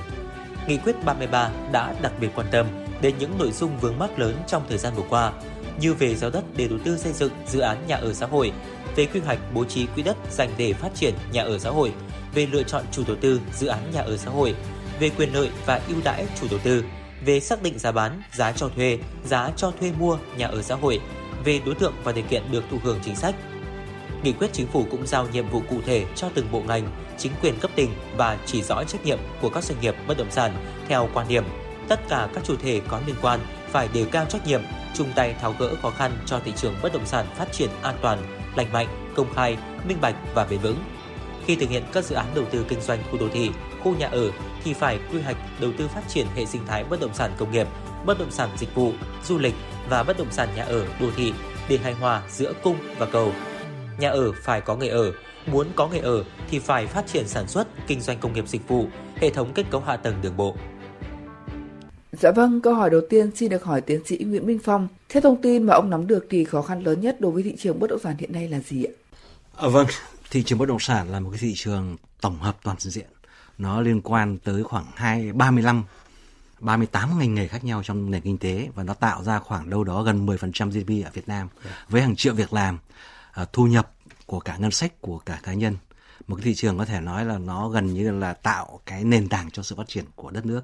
À, rất tiếc là trong vòng một năm qua kể từ giữa giữa năm 2022 đó dường như thị trường này đang có một cái sự ờ, trì trệ đi xuống và trong số các khó khăn mà nó đối diện đó, bao gồm khó khăn về vốn, khó khăn về thể chế và khó khăn về sức mua thị trường thì tôi cho rằng là đánh giá khó khăn nhất chính là vốn. Cái khó khăn của vốn thị trường bất động sản nó thể hiện ở mấy cái điểm. Thứ nhất ấy, là các doanh nghiệp hiện nay là huy động vốn từ thị trái phiếu rất là khó do cái sự suy giảm lòng tin thị trường nó gắn với một loạt những cái vi phạm của một số tập đoàn lớn. Cái thứ hai nữa là huy động từ vốn tín dụng cũng có những cái khó khăn riêng. Nó bao gồm cả hai. Một là các cái điều kiện để tiếp cận nguồn vốn vay, hai nữa là lãi suất vay đang lên cao khiến các doanh nghiệp khi tiếp cận kể cả vay được cũng sẽ rất khó có lãi hoặc là rất khó triển khai. Cái thứ ba đó là cái nguồn thu từ bán hàng thì cũng rất là chậm do sức mua thị trường và cuối cùng là cái sự dịch chuyển gọi là là, là chuyển nhượng các dự án cũng khó khăn do các vấn đề về thể chế. Tóm lại là doanh nghiệp không có dòng tiền vào. Và đây chính là một trong những khó khăn lớn nhất có thể nói là như vậy, khiến cho là rất nhiều doanh nghiệp phải dừng lại hoặc là uh, nguy cơ phá sản trên một đống tài sản của mình khi không bán được hàng. Dạ vâng ạ. À, thưa chuyên gia kinh tế tiến sĩ Lê Duy Bình và ông Nguyễn Quốc Anh, hai ông có bình luận gì về những thông tin mà tiến sĩ Nguyễn Minh Phong vừa chia sẻ? Dạ vâng, trước tiên xin được mời tiến sĩ Lê Duy Bình ạ. À, tôi nghĩ là ngoài những cái vấn đề à, liên quan đến cái khả năng à, thanh khoản của các doanh nghiệp à, bất động sản cũng như là của những nhà đầu tư bất động sản trong thời điểm hiện tại rồi những cái vấn đề liên quan về thủ tục pháp lý liên quan đến những cái dự án bất động sản thì à, thị trường bất động sản của Việt Nam hiện nay còn đang gặp một cái vấn đề mà theo tôi nghĩ là cũng hết sức khó khăn nó liên quan đến cái cầu thực tế cái cầu có khả năng thanh toán đối với lại những cái sản phẩm bất động sản ở trên thị trường. À, chúng ta có thể thấy rằng là cái cầu về khả năng thanh toán này à, nó bị ảnh hưởng bởi một số những yếu tố. Thứ nhất là do cái bốn yếu tố lớn. Thứ nhất là cái giá cả của những cái sản phẩm bất động sản ở trên thị trường. Hiện nay những cái giá cả của những cái sản phẩm bất động sản trên thị trường là dường như quá cao so với lại những cái giá trị thực tế của những sản phẩm à, bất động sản này. Thế và nó có những yếu tố mà Ờ, có tính chất đầu cơ ở trong những cái giá bất động sản này nó làm cái giá cả nó thổi phồng hơn so với thực tế. Như vậy nó ảnh hưởng trực tiếp đến cái cầu của khả năng thanh toán của cái uh, bất động sản. Thứ hai nó liên quan đến cái thu nhập cái khả năng uh, chi trả của những cái người mà mua bất động sản. Thế nhưng trong cái thời gian vừa qua thì kinh tế của chúng ta khó khăn à, cho nên là những cái người mà mua nhà à, có nhu cầu ở thực sự cũng gặp những khó khăn về mặt thu nhập. Những nhà đầu tư à, vào những cái sản phẩm bất động sản Ờ, dưới những hình thức như là ngôi nhà thứ hai hoặc là những cái ngôi nhà nghỉ dưỡng hoặc là những cái hình thức khác thì cũng gặp những khó khăn về nguồn tiền để thanh toán. Và một cái yếu tố thứ ba có liên quan đến cái cầu thực tế, cái cầu có khả năng chi trả của những cái người mà mua tiêu dùng, đó là cái khả năng tiếp cận tiến dụng. Cái khả năng tiếp dụng của những cái tiếp tiếp cận tiến dụng như tiến sĩ Phong đã đề cập, đó là cái lãi suất đã dâng cao đó là những cái khả năng tiếp cận một cách ờ, chặt chẽ hơn à, đối với nguồn vốn tín dụng này. Và cái điều này nó dẫn đến là cái khả năng chi trả cho những cái cầu thực tế ờ, ờ, đối với lại sản phẩm bất động sản bị ảnh hưởng. Và cuối cuối cùng tôi nghĩ rằng đó là cái vấn đề là niềm tin. Niềm tin của người tiêu dùng, của những người mua nhà, của các nhà đầu tư đối với thị trường bất động sản. Đối với những cái doanh nghiệp đầu tư bất động sản hiện nay đang có khá nhiều những cái uh, bị sứt mẻ một ở góc độ nào đó và như vậy thì nó cũng ảnh hưởng đến những cái cầu uh, có khả năng thanh toán thực tế này. Dạ vâng. Vậy còn ý kiến của ông Nguyễn Quốc Anh thì sao ạ? Xin nhờ bộ phận kỹ thuật giúp chúng tôi kết nối với ông Nguyễn Quốc Anh ạ. À, dạ vâng, cái khó khăn mà chúng ta nhìn thấy ở thị trường bất động sản thì nó sẽ đến từ nhiều cái phương diện và những cái đối tượng khác nhau. Ví dụ như là với các doanh nghiệp bất động sản thị trường thì gồm các cái chủ đầu tư và đơn vị phát triển dự án thì vốn là cái yếu tố mà ảnh hưởng lớn nhất. Cái nút thắt quan trọng ở đây đó chính là cái vốn đến từ tín dụng và vốn đến từ cái việc phát hành trái phiếu cái tốc độ tăng trưởng về tín dụng năm quý 1 năm 2023 chỉ đạt khoảng độ 1,6%, sau cùng kỳ năm ngoái là 4%. Như vậy thực tế là chúng ta thấy rằng cái tốc độ giải ngân tín dụng năm nay là khá là chậm. Và đây là một nguồn vốn quan trọng của doanh nghiệp, nhưng doanh nghiệp rất hiện tại khó tiếp cận bởi vì là thứ nhất là chúng ta vẫn còn có những cái kiểm soát về mặt tín dụng liên quan đến các lĩnh vực phi sản xuất và thứ hai lãi suất còn rất là cao. Cái thứ hai nữa là liên quan đến trái phiếu thì trái phiếu đây là vấn đề chúng ta nói rất là nhiều rồi. Cái điều quan trọng nhất là bây giờ là làm sao phải lấy lại niềm tin của những người mà mua trái phiếu trên thị trường. Bởi vì doanh nghiệp mà phát hành trái phiếu thì mục đích của doanh nghiệp phát hành trái phiếu là để tài trợ các dự án của họ. Và những dự án thì thường mang chất dài hạn. Nên thường những cái lô trái phiếu nó đến hạn các doanh nghiệp thường sử dụng cái, cái gọi là phát hành các trái phiếu để đảo nợ. Thì như rõ ràng là nếu mà chẳng hạn thị trường thuận thì chúng thì doanh nghiệp sẽ phát hành thêm các lô trái phiếu mới thì sẽ có người mua mới và người ta sẽ tài trợ cho những cái lô cũ hoặc là nguồn dòng tiền nữa là dòng tiền đến từ việc bán hàng hóa sản phẩm. Nhưng mà rõ ràng là bán cái bất động sản bây giờ nó rất là khó, dẫn đến việc là doanh nghiệp thu thì khó mà phát hành trái phiếu cũng khó. Do vậy là các cái nguồn vốn để tiếp tục thực hiện dự án hoặc là bản thân nuôi sống doanh nghiệp bị ảnh hưởng rất là nhiều. Đấy là doanh nghiệp bất động sản. Còn các doanh nghiệp khác, ví dụ như là môi giới chẳng hạn, thì cái vấn đề mà doanh nghiệp môi giới này gặp phải đó là khi các chủ đầu tư có vấn đề, thì rõ ràng doanh nghiệp môi giới bị ảnh hưởng. Tại vì họ liên có sự liên hệ bởi cái tính gọi là hoa hồng à, chúng tôi cũng đang làm cái khảo sát lên các cái gọi là doanh nghiệp môi giới xem cách họ phản ứng thế nào trên thị trường. Thì với doanh nghiệp mà trên 1.000 nhân sự hiện tại thì đa phần hiện tại là họ đang tập trung thêm một cái hướng nữa là hợp tác với em đây để làm sao cùng nhau liên kết lại để chống chống đỡ giai đoạn thị trường khó khăn như thế này. À, còn đối với cả các cái người à, mua trên thị trường ấy thì đây cũng là một cái điểm khó. Tại vì điểm khó đứng trước người mua hiện tại bây giờ đó là cái việc ra quyết định nó sẽ chậm hơn chúng tôi cũng đã khảo sát với các cái gọi là 500 môi giới thị trường để hỏi về khách hàng của họ là các nhà đầu tư hoặc là những người mua để ở ấy. Thì đối với những người nhà đầu tư ấy, thì 36% họ đang cầm tài sản và họ quyết định giữ lại và chờ thị trường ổn định mới giao dịch. 29% là cầm tiền và tiếp tục giữ mà không giao dịch, chờ thị trường ổn định. Như vậy 65% là không làm gì với các nhà đầu tư. Còn đối với các cái gọi là những người mua nhà ở thực ấy 43% là vẫn tiếp tục chờ giảm giá. 20% là hoặc là không có tiền hoặc là sẽ lùi quyết định mua lại như vậy 63% đối với người mua thực cũng đang à, có thể nói là tạm hoãn cái quyết định mua nhà lại. Như vậy với người mua nhà hiện tại là họ chủ yếu là họ hướng tới cái việc đầu tiên là liệu giá có giảm tiếp không trên thị trường hay không? Thứ hai là những yếu tố về mặt kinh tế vĩ mô đặc biệt là khi mà chúng ta có công bố các cái báo cáo về quý 1 năm nay khi mà tốc độ tăng trưởng GDP thì là 3,32% là thấp nhất trong vòng 12 năm gần đây và tương đương với mức quý 1 2020 là có dịch Covid. Thì một quan ngại đưa ra là liệu có khả năng suy thoái hay không? Và khi suy thoái như vậy thì người ta xuống người ta sẽ giữ tiền nhiều hơn là đầu tư. Đấy, cái tiếp theo nữa là vấn đề về lãi suất. Lãi suất mặt bằng hiện tại nó vẫn đang duy trì mức độ rất là cao. Để nói rằng là một năm mà người ta đạt được cái gọi tỷ suất lợi nhuận mà trên 10% mà nó để tài trợ cho khoản vay mà có lãi suất tăng từ 10 đến khoảng độ 13% hiện tại thì nó rất là cao. Nên là quyết, nó có ảnh hưởng đến các gọi là người mua. Nên là mỗi đối tượng trong thị trường bây giờ đang gặp những cái vấn đề và khó khăn nhất định. Và cái việc mà vượt qua giai đoạn hiện tại thì nó đòi hỏi cái việc là chúng ta sẽ phải làm sao có kế hoạch tài chính phù hợp cũng như là có cái sự lắng nghe các những yếu tố thị trường để chúng ta quyết định đúng đắn.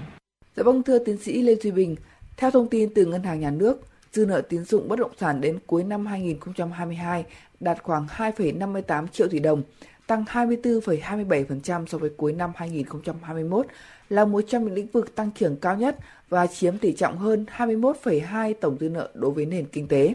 Ngân hàng Nhà nước cũng khẳng định không có văn bản nào siết tín dụng bất động sản. Vậy tại sao doanh nghiệp lại luôn phản ánh là khó tiếp cận nguồn vốn tín dụng thưa ông? À, chúng ta có thể thấy là cái sản phẩm bất động sản thì thường thường là những cái giá trị của mỗi sản phẩm đơn giá của nó là rất lớn. Cái nhu cầu đầu tư cho một cái sản phẩm bất động sản hay một cái dự án bất động sản như vậy thì so với lại những cái sản phẩm của những ngành nghề kinh tế khác thì nó lớn hơn rất nhiều. Như vậy rõ ràng cái nguồn vốn mà cần phải đầu tư kể cả của những cái chủ đầu tư tức là của các doanh nghiệp bất động sản hay là của những cái người mà đầu tư đối với những cái sản phẩm bất động sản đó à, và những cái người mua nhà đối với bất động sản đó thì cái nhu cầu vốn là là rất lớn, lớn hơn hẳn so với tất cả những cái ngành kinh tế khác. Thế nhưng ờ, đó là một trong những nguyên nhân. Thế tuy nhiên chúng ta thấy rằng là ờ, trong cái thời gian vừa qua nếu như chúng ta quan sát trong vòng 2 3 năm vừa qua thì một phần những cái vấn đề những cái khó khăn của những doanh nghiệp bất động sản và do thiếu vốn, do thiếu khả năng thanh khoản hiện nay, một phần đó là chính do các doanh nghiệp bất động sản ờ, tự mình gây ra. Vâng. À, gây ra ở cái góc độ là các doanh nghiệp này à, đã khá phiêu lưu trong cái kế hoạch à, sản xuất kinh doanh của mình. À, chúng ta có thể tưởng tượng là có những cái doanh nghiệp bất động sản với nguồn vốn à, hạn chế nhưng đã huy động cái nguồn vốn gấp à, 10 lần à, qua nhiều hình thức khác nhau, ờ, phát hành trái phiếu, vay vốn ngân hàng và mọi hình thức khác để đầu tư vào các dự án bất động sản. Với nguồn lực hạn chế nhưng mà có những cái doanh nghiệp mà đã đầu tư à, thực hiện đồng thời một lúc 5 dự án, 10 dự án, cá biệt có những cái doanh nghiệp ờ, thực hiện đồng thời đến 30 đến 50 dự án trong một cùng một thời điểm. Thế như vậy cái việc đó nó sẽ ảnh hưởng đến cái khả năng mà quản lý à, tài chính, quản lý thanh khoản của các doanh nghiệp bất động sản. À, khi chúng tôi nghiên cứu một số những cái báo cáo thường niên à, được công bố về các doanh nghiệp bất động sản, chúng tôi thấy một cái hiện tượng rất là đặc biệt, đó là một mặt các doanh nghiệp bất động sản huy động vốn à, qua phát hành trái phiếu riêng lẻ, một mặt và vẫn à, huy động vốn từ ngân hàng. Thế tuy nhiên mặt khác thì có một cái khoản đầu tư về tài sản tài chính. Cụ thể đó là đầu tư cho các uh, trên thị trường chứng khoán cũng tương đối lớn. Nó dẫn đến một cái khoản dự phòng uh, rất lớn đối với những cái khoản rủi ro từ những cái hoạt động này. Thế và khi mà thị trường có những cái sự thay đổi như vậy họ sẽ gặp ngay lập tức có những khó khăn về cái cái cái cái cái, cái thanh khoản này. Thế điều đó tôi nghĩ rằng là đó là một cái lý do mà chúng ta thấy rằng là uh, nó dẫn đến là cái khó khăn của các doanh nghiệp bất động sản hiện nay trên thực tế thì chúng ta thấy rằng nền kinh tế của chúng ta đã khá ưu ái đối với ngành bất động sản thông qua cái con số như là vừa mới đề cập à, ví dụ như là toàn bộ uh, nền kinh tế hiện nay đã dành khoảng 21% tổng dư nợ tín dụng cho um, ngành bất động sản Thế và cái, trong cái tổng số uh, cái uh, dư nợ về trái phiếu phát hành riêng lẻ thì hiện nay cũng phải đến 34% cái tổng cái dư nợ của trái phiếu phát hành riêng lẻ dành cho ngành bất động sản. Thế như vậy là ngành bất động sản chỉ là một trong 21 ngành của toàn bộ nền kinh tế. Ngành bất động sản chỉ có khoảng 19.000 doanh nghiệp ở trên toàn bộ nền kinh tế nhưng đã được phân bổ nguồn lực rất lớn như vậy. Thế chúng ta thấy rằng là như vậy thì 20 ngành kinh tế còn lại hơn 900.000 doanh nghiệp ờ, còn lại trong 21 ở 20 ngành kinh tế khác rồi là hàng năm hơn 5 triệu hộ kinh doanh cá thể thế rồi là hơn hai hàng chục ngàn hợp tác xã phải vật lộn trong những cái phần uh, tín dụng còn lại ờ, trong những cái phần nguồn vốn còn lại thế cái điều đó cũng rất là khó khăn thế như vậy cái điều đó cho thấy rằng là ngành bất động sản chưa sử dụng một cách hiệu quả nhất cái nguồn lực mà thị trường mà nền kinh tế đã phân bổ cho họ. Và cái điều này dẫn đến những cái khó khăn mà họ đang gặp hiện nay. Cho nên chúng ta cũng thể có thể nói rằng là à, ngoài những yếu tố về mặt thị trường những điều kiện về những khó khăn về mặt pháp lý những điều kiện khác thì rất nhiều những vấn đề hiện nay là chúng ta phải đối diện một cái thực tế. Đó là nhiều vấn đề đó là vấn đề tự thân của chính các doanh nghiệp bất động sản. Dạ vâng ạ. Thưa ông Nguyễn Quốc Anh, ông có nhận xét như thế nào về thông tin này ạ? Tôi nghĩ rằng là cái điều mà chúng ta cần phải nhận thức rằng là ờ, để mọi người tránh bị nhầm lẫn là chúng ta đã, hàng năm chúng ta vẫn có cái gọi là tăng trưởng tín dụng. Chứ chưa năm nào chúng ta không tăng trưởng tín dụng. Tức là ngân hàng nhà nước Việt Nam từ sau năm 2011 là năm khi mà thị trường vượt qua cái giai đoạn khủng hoảng đầu tiên ấy thì bắt đầu là áp dụng cái gọi là cái hạn mức tín dụng. Nó duy trì trong mức khoảng độ 14 15% có khi năm đầu tiên 20% dần dần. Nó duy trì trong mức 14% và nó ổn định từ các năm, từ năm 2016 17 đến thời điểm hiện tại. Tức là hàng năm chúng ta đều có một hạn mức là tăng trưởng tín dụng và đa phần là chúng ta đạt được cái mức hạn trong mức tăng trưởng tín dụng như vậy. Nên là cái- để nói rằng là cái con số của ngân hàng nhà nước đi ra, tôi nghĩ là có cái là là hợp lý, tức là có tăng trưởng. Nhưng mà cái vì sao các doanh nghiệp người ta vẫn đang thấy là người ta khó khăn hơn? Bởi vì thứ nhất, đó là giai đoạn quý 1 năm, quý 1 và quý 2 năm 2022 thị trường vẫn đang phát triển rất là mạnh mẽ. Mà cái lượng, mà cái nhu cầu tín dụng nó nó cũng đẩy mạnh lên rất là cao bởi vì cái kỳ vọng thị trường nó sẽ tiếp tục phát triển mạnh. Do vậy các doanh nghiệp thứ nhất là làm sao tuyển thêm người tăng cường chi phí marketing và tìm thêm các dự án để có thể phát triển để đáp ứng những nhu cầu càng ngày càng lớn của thị trường. Thì trong đó chúng ta nhìn thấy cái câu chuyện liên quan đến trái phiếu đến doanh nghiệp cả nền kinh tế bắt đầu nó nó nó nó nó, nó như kiểu nó dừng đột ngột như vậy. Và tiếp theo đó là các cái à, văn bản để làm sao là hạn chế tín dụng vào lĩnh vực phi sản xuất và tập trung những lĩnh vực sản xuất. Như vậy là các doanh nghiệp nó giống như kiểu đang bị việt vị tức là họ bắt đầu chuẩn bị rất nhiều thứ để có thể làm sao triển khai cho cái mặt mới đã có thể là nghiên cứu thậm chí là đặt cọc có thể chỉ mua quỹ đất thì bây giờ là người ta cần cái dòng tiền tiếp theo để người ta có thể làm sao tài trợ cho những cái dự án như vậy tại vì hiện tại bây giờ giống như người ta muốn cái kỳ vọng chúng mình hiểu rằng nó vẫn có sự kỳ vọng như thay vì à 15%, 10 15% giống như ngân hàng nước đưa ra cái người ta kỳ vọng rằng là năm nay kinh tế nó phải phát triển như vậy thì bất động sản phải tăng 30 40%. Người ta đang đầu tư cho cái kỳ vọng tăng trưởng cao như vậy. Và khi mà có như là cái chuẩn bị mọi yếu tố cho nó thì tự nhiên chúng ta lại bắt đầu là giảm bớt giảm dần. Và cái thứ hai nữa phải chúng ta phải nhắc đến rằng là đến thời điểm quý 1 ấy gần như cái zoom tín dụng của chúng ta sử dụng đã gần hết quý 1, quý 2 thậm chí quý 3 năm 2022 thì gần như chúng ta sử dụng gần hết cái zoom tín dụng là khoảng độ là 14% rồi. 12 mấy 14% rồi. Và cuối năm chúng ta phải thêm khoảng độ 1,5 đến 2% nữa không kịp giải ngân ấy. Thì phải nói rằng là do cái kỳ vọng quá lớn nên chúng ta ngay từ khoảng độ quý 1, quý 2 đã dùng gần hết cái việc tăng trưởng quỹ tăng trưởng tín dụng của cả năm rồi. Đấy, mà chúng ta lại xây dựng cho những cái kỳ vọng cao đến 30 40% như vậy thì rõ ràng giống như kiểu chúng ta đang ờ, tăng chạy rất nhanh nhưng ta phải phanh phanh gấp như vậy nên các doanh nghiệp không biết xoay sở như nào thì nếu chẳng hạn mà cái gọi là nếu chỉ vì vấn đề là lãi suất à vì ngân hàng ta người, người ta bị siết hoặc kiểm soát lại cái đấy thì doanh nghiệp vẫn có một cái đường nữa đó là sử dụng hoặc là vốn tự có của họ hoặc là người ta sử dụng cái trái phiếu. Nhưng mà vốn tự có thì nó gặp khá nhiều vấn đề mà không phải đơn giản để có thể là đưa lên một số tiền lớn như vậy. Còn cái thứ, mà chi phí nó không rẻ. Cái thứ hai nữa là liên quan đến trái phiếu. Doanh nghiệp Việt Nam sử dụng trái, bất động sản sử dụng trái phiếu rất là nhiều. Nếu bình thường mà cái đầu trái phiếu nó ổn thì tôi nghĩ là không vấn đề gì. Nhưng mà trái phiếu cũng đột ngột khựng lại. Thì giờ doanh nghiệp nó là chuẩn bị cho 30% bây giờ chỉ có khoảng độ, ví dụ như ta 10% là dựa vào tín dụng. Vậy thiếu 20% thì như vậy doanh nghiệp gặp khó là cái điều đương nhiên. Và chưa kể cái vấn đề là à nếu mà ví dụ chúng ta, thôi thì của chúng ta bán một ít sản phẩm đi, thì chúng ta lấy tiền, chúng ta đầu tư thì sản phẩm tiếp theo, thì một số đơn vị chủ tư thực hiện theo kiểu là dòng tiền đấy cứ xây dựng một dự án bán phát và chúng ta lại mua cái dự án tiếp theo để sử dụng tiền bán lại tài trợ cho dự án tiếp. Nếu trong trường hợp mà chúng ta bán được liên tục. À như vậy trái phiếu dừng, tín dụng thì giảm. Và cái việc bán hàng cũng gặp vấn đề, dẫn đến cái lòng tiền doanh nghiệp nó bị tắc lại và không có dòng tiền tài trợ trong hoạt động. Do vậy doanh nghiệp gặp rất nhiều khó khăn. Là người nghiên cứu sâu về lĩnh vực này, tiến sĩ Nguyễn Minh Phong thấy có vấn đề gì bất thường từ hai nguồn thông tin khác nhau giữa ngân hàng và doanh nghiệp không thưa ông? So sánh thì nghe dường như là hai bên mâu thuẫn nhau. Nhưng mà tôi thì đánh giá rằng là hai bên không mâu thuẫn nhau và đều có lý. Cái lý của ngân hàng nhà nước ở chỗ là đúng là họ không siết. Anh Bình có nói đấy, tức là tổng tín dụng cho bất động sản là lớn nhất trong tất cả các cái ngành nghề lĩnh vực dư nợ tổng dư nợ tốc độ tăng cũng nhanh nhất thế thì rõ ràng đây là ngành phải nói là được ưu tiên nhất thì đúng hơn cái thứ hai nữa các doanh nghiệp mà nếu đủ điều kiện tiếp cận vay thì doanh ngân hàng vẫn cho vay mà. Có bị cản ông nào đâu. Có phải là ông này đủ điều kiện mà không cho vay đâu.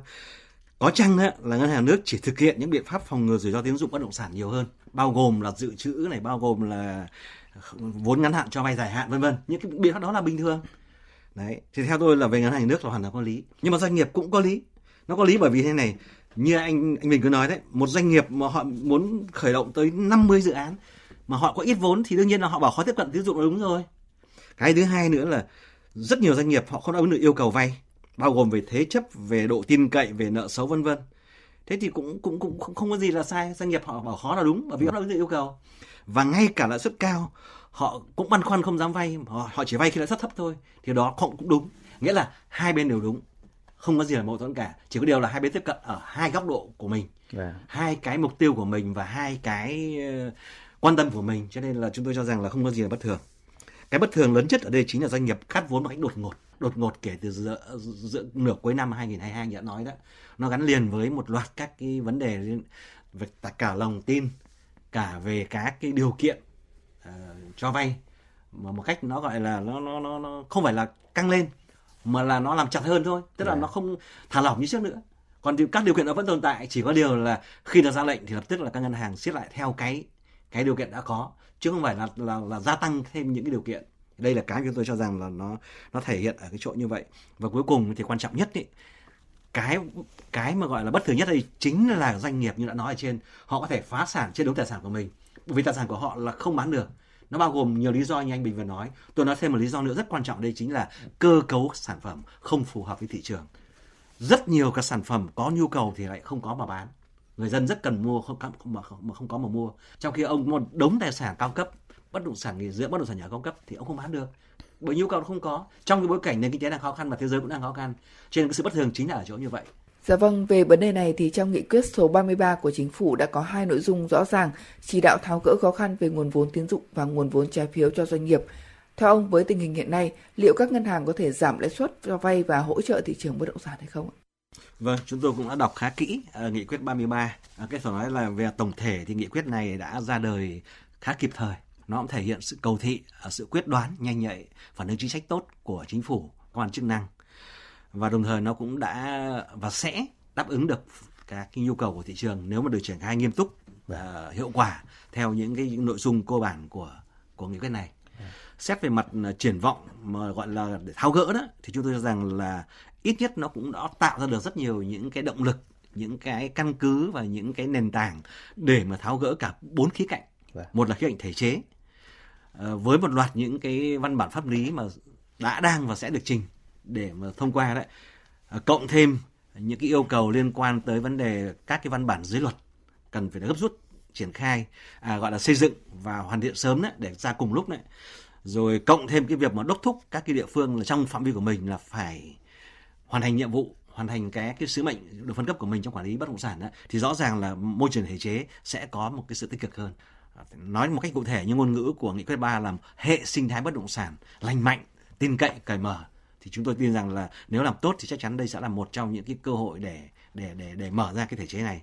Thứ hai ấy, là đó nghị quyết 33 cũng đã tập trung vào tháo gỡ những khó khăn về vốn ờ, và tạo cầu cho cho cho thị trường thì những cái khó khăn ờ, vốn đặc biệt là vốn trái phiếu chính phủ à vốn trái phiếu doanh nghiệp cộng với vốn tín dụng rõ ràng là là đã được hình thành cả những cái nhóm chính sách ở trong đó với rất nhiều những cái quy định cụ thể chi tiết.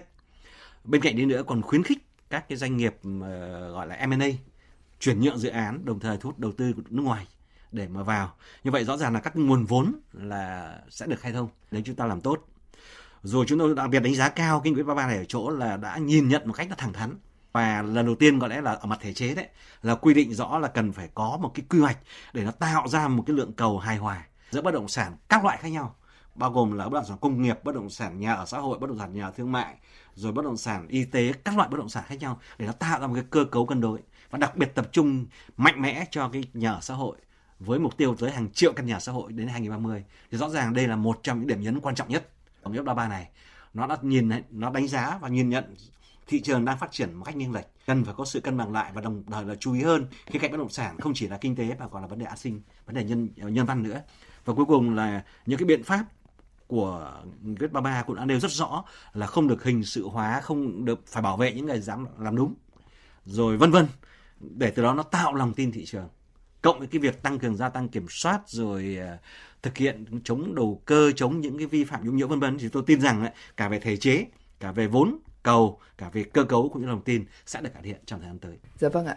À, dạ vâng, thưa tiến sĩ Lê Duy Bình và ông Nguyễn Quốc Anh, hai ông kỳ vọng gì vào những chính sách hỗ trợ của chính phủ đối với hai nguồn tín dụng này? Ờ, tôi nghĩ là à, ngoài những cái ý kiến như là tiến sĩ ờ, Phong đề cập thì tôi nghĩ là nghị quyết 33 có một cái ờ, có những cái quyết sách tôi nghĩ rằng là rất là phù hợp với bối cảnh hiện nay. Ờ, cùng với lại cái nghị định 018 ờ, mà được ban hành trước đó thì nghị quyết ờ, 33 này đã trao thêm một cái cơ hội cho các doanh nghiệp bất động sản, cho thị trường để có thêm thời gian, có thêm một cơ hội để có thể ờ, khắc phục lại những cái hạn chế và những cái và điều chỉnh lại một số những cái vấn đề như liên quan tiếp cận đến vốn hoặc là có thêm cái thời gian để xử lý những cái vấn đề mà rất là cấp bách ờ, liên quan đến khả năng thanh toán ờ, nợ ngân hàng, thanh toán nợ trái phiếu của các doanh nghiệp và hỗ trợ cho cái dòng tiền của các doanh nghiệp. Thế nhưng tôi đọc ở cái góc cạnh khác thì tôi nghĩ rằng là cái nghị quyết 33 này có một ý nghĩa lớn hơn như, như thế rất nhiều, lớn hơn những cái uh, vấn đề mà uh, xử lý những cái vấn đề ngắn hạn uh, của thị trường bất động sản. Đó là những cái thông điệp mà nghị quyết 33 uh, đưa ra. Đó là cái việc mà chúng ta sẽ cần phải phát triển thị trường bất động sản một cách lành mạnh, một cách an toàn mà một cách bền vững và điều đó nó đòi hỏi phải có những cái biện pháp mà phải điều chỉnh một cách đầy đủ một cách hệ thống của cả những cái hệ thống pháp luật có liên quan. Thế và kể cả những cái hành vi đầu tư của các à, công ty bất động sản, của các doanh nghiệp bất động sản, của các nhà đầu tư cá nhân vào các sản phẩm bất động sản và người tiêu dùng. Thế những cái à, thông điệp mà tôi nghĩ là được đưa ra bởi nghị quyết 33 này, nó có ý nghĩa rất là quan trọng là chúng ta sẽ cần phải hình thành một thị trường bất động sản, trong đó là có những cái nhu cầu thực tế à, phải có những cái người sử dụng thực tế nhà là phải có người ở. Thế đó là cái rất là quan trọng. Thế ví dụ như là các ờ, như vậy nhà có người ở khách sạn phải có người thuê thế rồi là những khu nghỉ dưỡng phải có người ở để trả tiền dịch vụ cho cái đó. Đó mới là cái cái cái yếu tố rất là quan trọng. Nó phải có những cái gắn kết giữa những hoạt thị trường bất động sản với sự phát triển của kinh tế địa phương và phát triển vào thành một cái hệ sinh thái. Cái điều đó tôi nghĩ rằng là có ý nghĩa lớn hơn rất nhiều. Và chúng ta hãy um, cố gắng để làm thế nào đó để truyền tải được những cái thông điệp này à, trong những cái văn bản quy phạm pháp luật trong những cái chính sách và trong những cái hành động trong thời gian sắp tới để có thể thực tế à, à, xây dựng được một thị trường bất động sản phát triển một cách bền vững một cách an toàn một cái minh bạch chứ không phải theo cái hình thức là cứ 5 năm à, 10 năm nó lại hết nóng ngại lạnh và sau đó là chúng ta cứ loay xoay bằng cách ờ, xử lý trong thời gian vừa qua. À vâng, rất là chia sẻ cái ừ, thông điệp mà vừa rồi anh Bình có nhấn mạnh đấy. Thông điệp nhà có người ở. Chúng tôi đọc rất nhiều văn bản của nhà nước, rất nhiều quyết chính phủ. Có lẽ đây như là văn bản đầu tiên nó có những cái thông điệp kiểu như vậy và có những câu chữ kiểu như vậy. Nghe thì rất bình thường, nhà phải có người ở. Nhưng điều này nó thể hiện một cái quá trình thời gian vừa qua đó rất nhiều nhà mà các bất động sản xây dựng chuyển giao không có người ở chủ yếu dùng để lướt sóng chuyển đi chuyển lại và để đấy thôi, bỏ hoang. Do không có nhu cầu, trong khi hàng triệu căn nhà xã hội thì không có và có người ở sẵn sàng, nếu nếu mà đã có nhà. Như vậy là cái tinh thần thông điệp này đấy chính là điều chỉnh cái cơ cấu bất động sản, nhà. Sao cho nó nó đảm bảo là nhà là phải xây dựng cho người ở, chứ không phải nhà xây dựng để để để mà đầu cơ, xây dựng để mà mua bán như là một cái đối tượng hàng hóa. Đây chính là một trong thông điệp mà rất là thiết thực, rất là kinh tế và rất là nhân văn. Bên cạnh những cái chỉ đạo liên quan đến vấn đề giãn nợ hoặc là tung ra cái gói 120 ngàn tỷ để thực hiện cái một triệu nhà ở xã hội đến năm 2030 mà như quyết ba anh đã nêu ra. Vậy còn ý kiến của ông Nguyễn Quốc Anh thì sao ạ? Vâng, trong cái họp trong cái công bố báo cáo quý 1 của bất động sản.com.vn thì tôi có nói rằng là có hai cái À, văn bản chính sách nó đưa ra nó giống như kiểu đưa ra một cái ánh sáng cuối đường hầm cho doanh nghiệp một đó là nghị định số 08 và hai là nghị quyết số 33 nghị định số 08 thì tập trung nhiều vào cái việc là quy định vào cái trái phiếu có được thanh toán được tài sản khác ngoài tiền và cái thứ hai có thể là hướng dẫn cho trái chủ và doanh nghiệp có thể là đàm phán tối đa không quá 2 năm, trong trường hợp trái chủ đồng ý. Thì đấy là cái yếu tố đầu tiên doanh nghiệp được gỡ bỏ một gánh nặng và cũng như là cho hai bên có một cái khung để chúng ta cùng đàm phán. Còn cái nghị quyết 33 thì nó phản ánh một cái gọi là cái định hướng, nó mang tính chất rất là chuẩn xác của chính phủ. Thứ nhất là chúng ta tập trung vào cái loại hình nhà ở xã hội.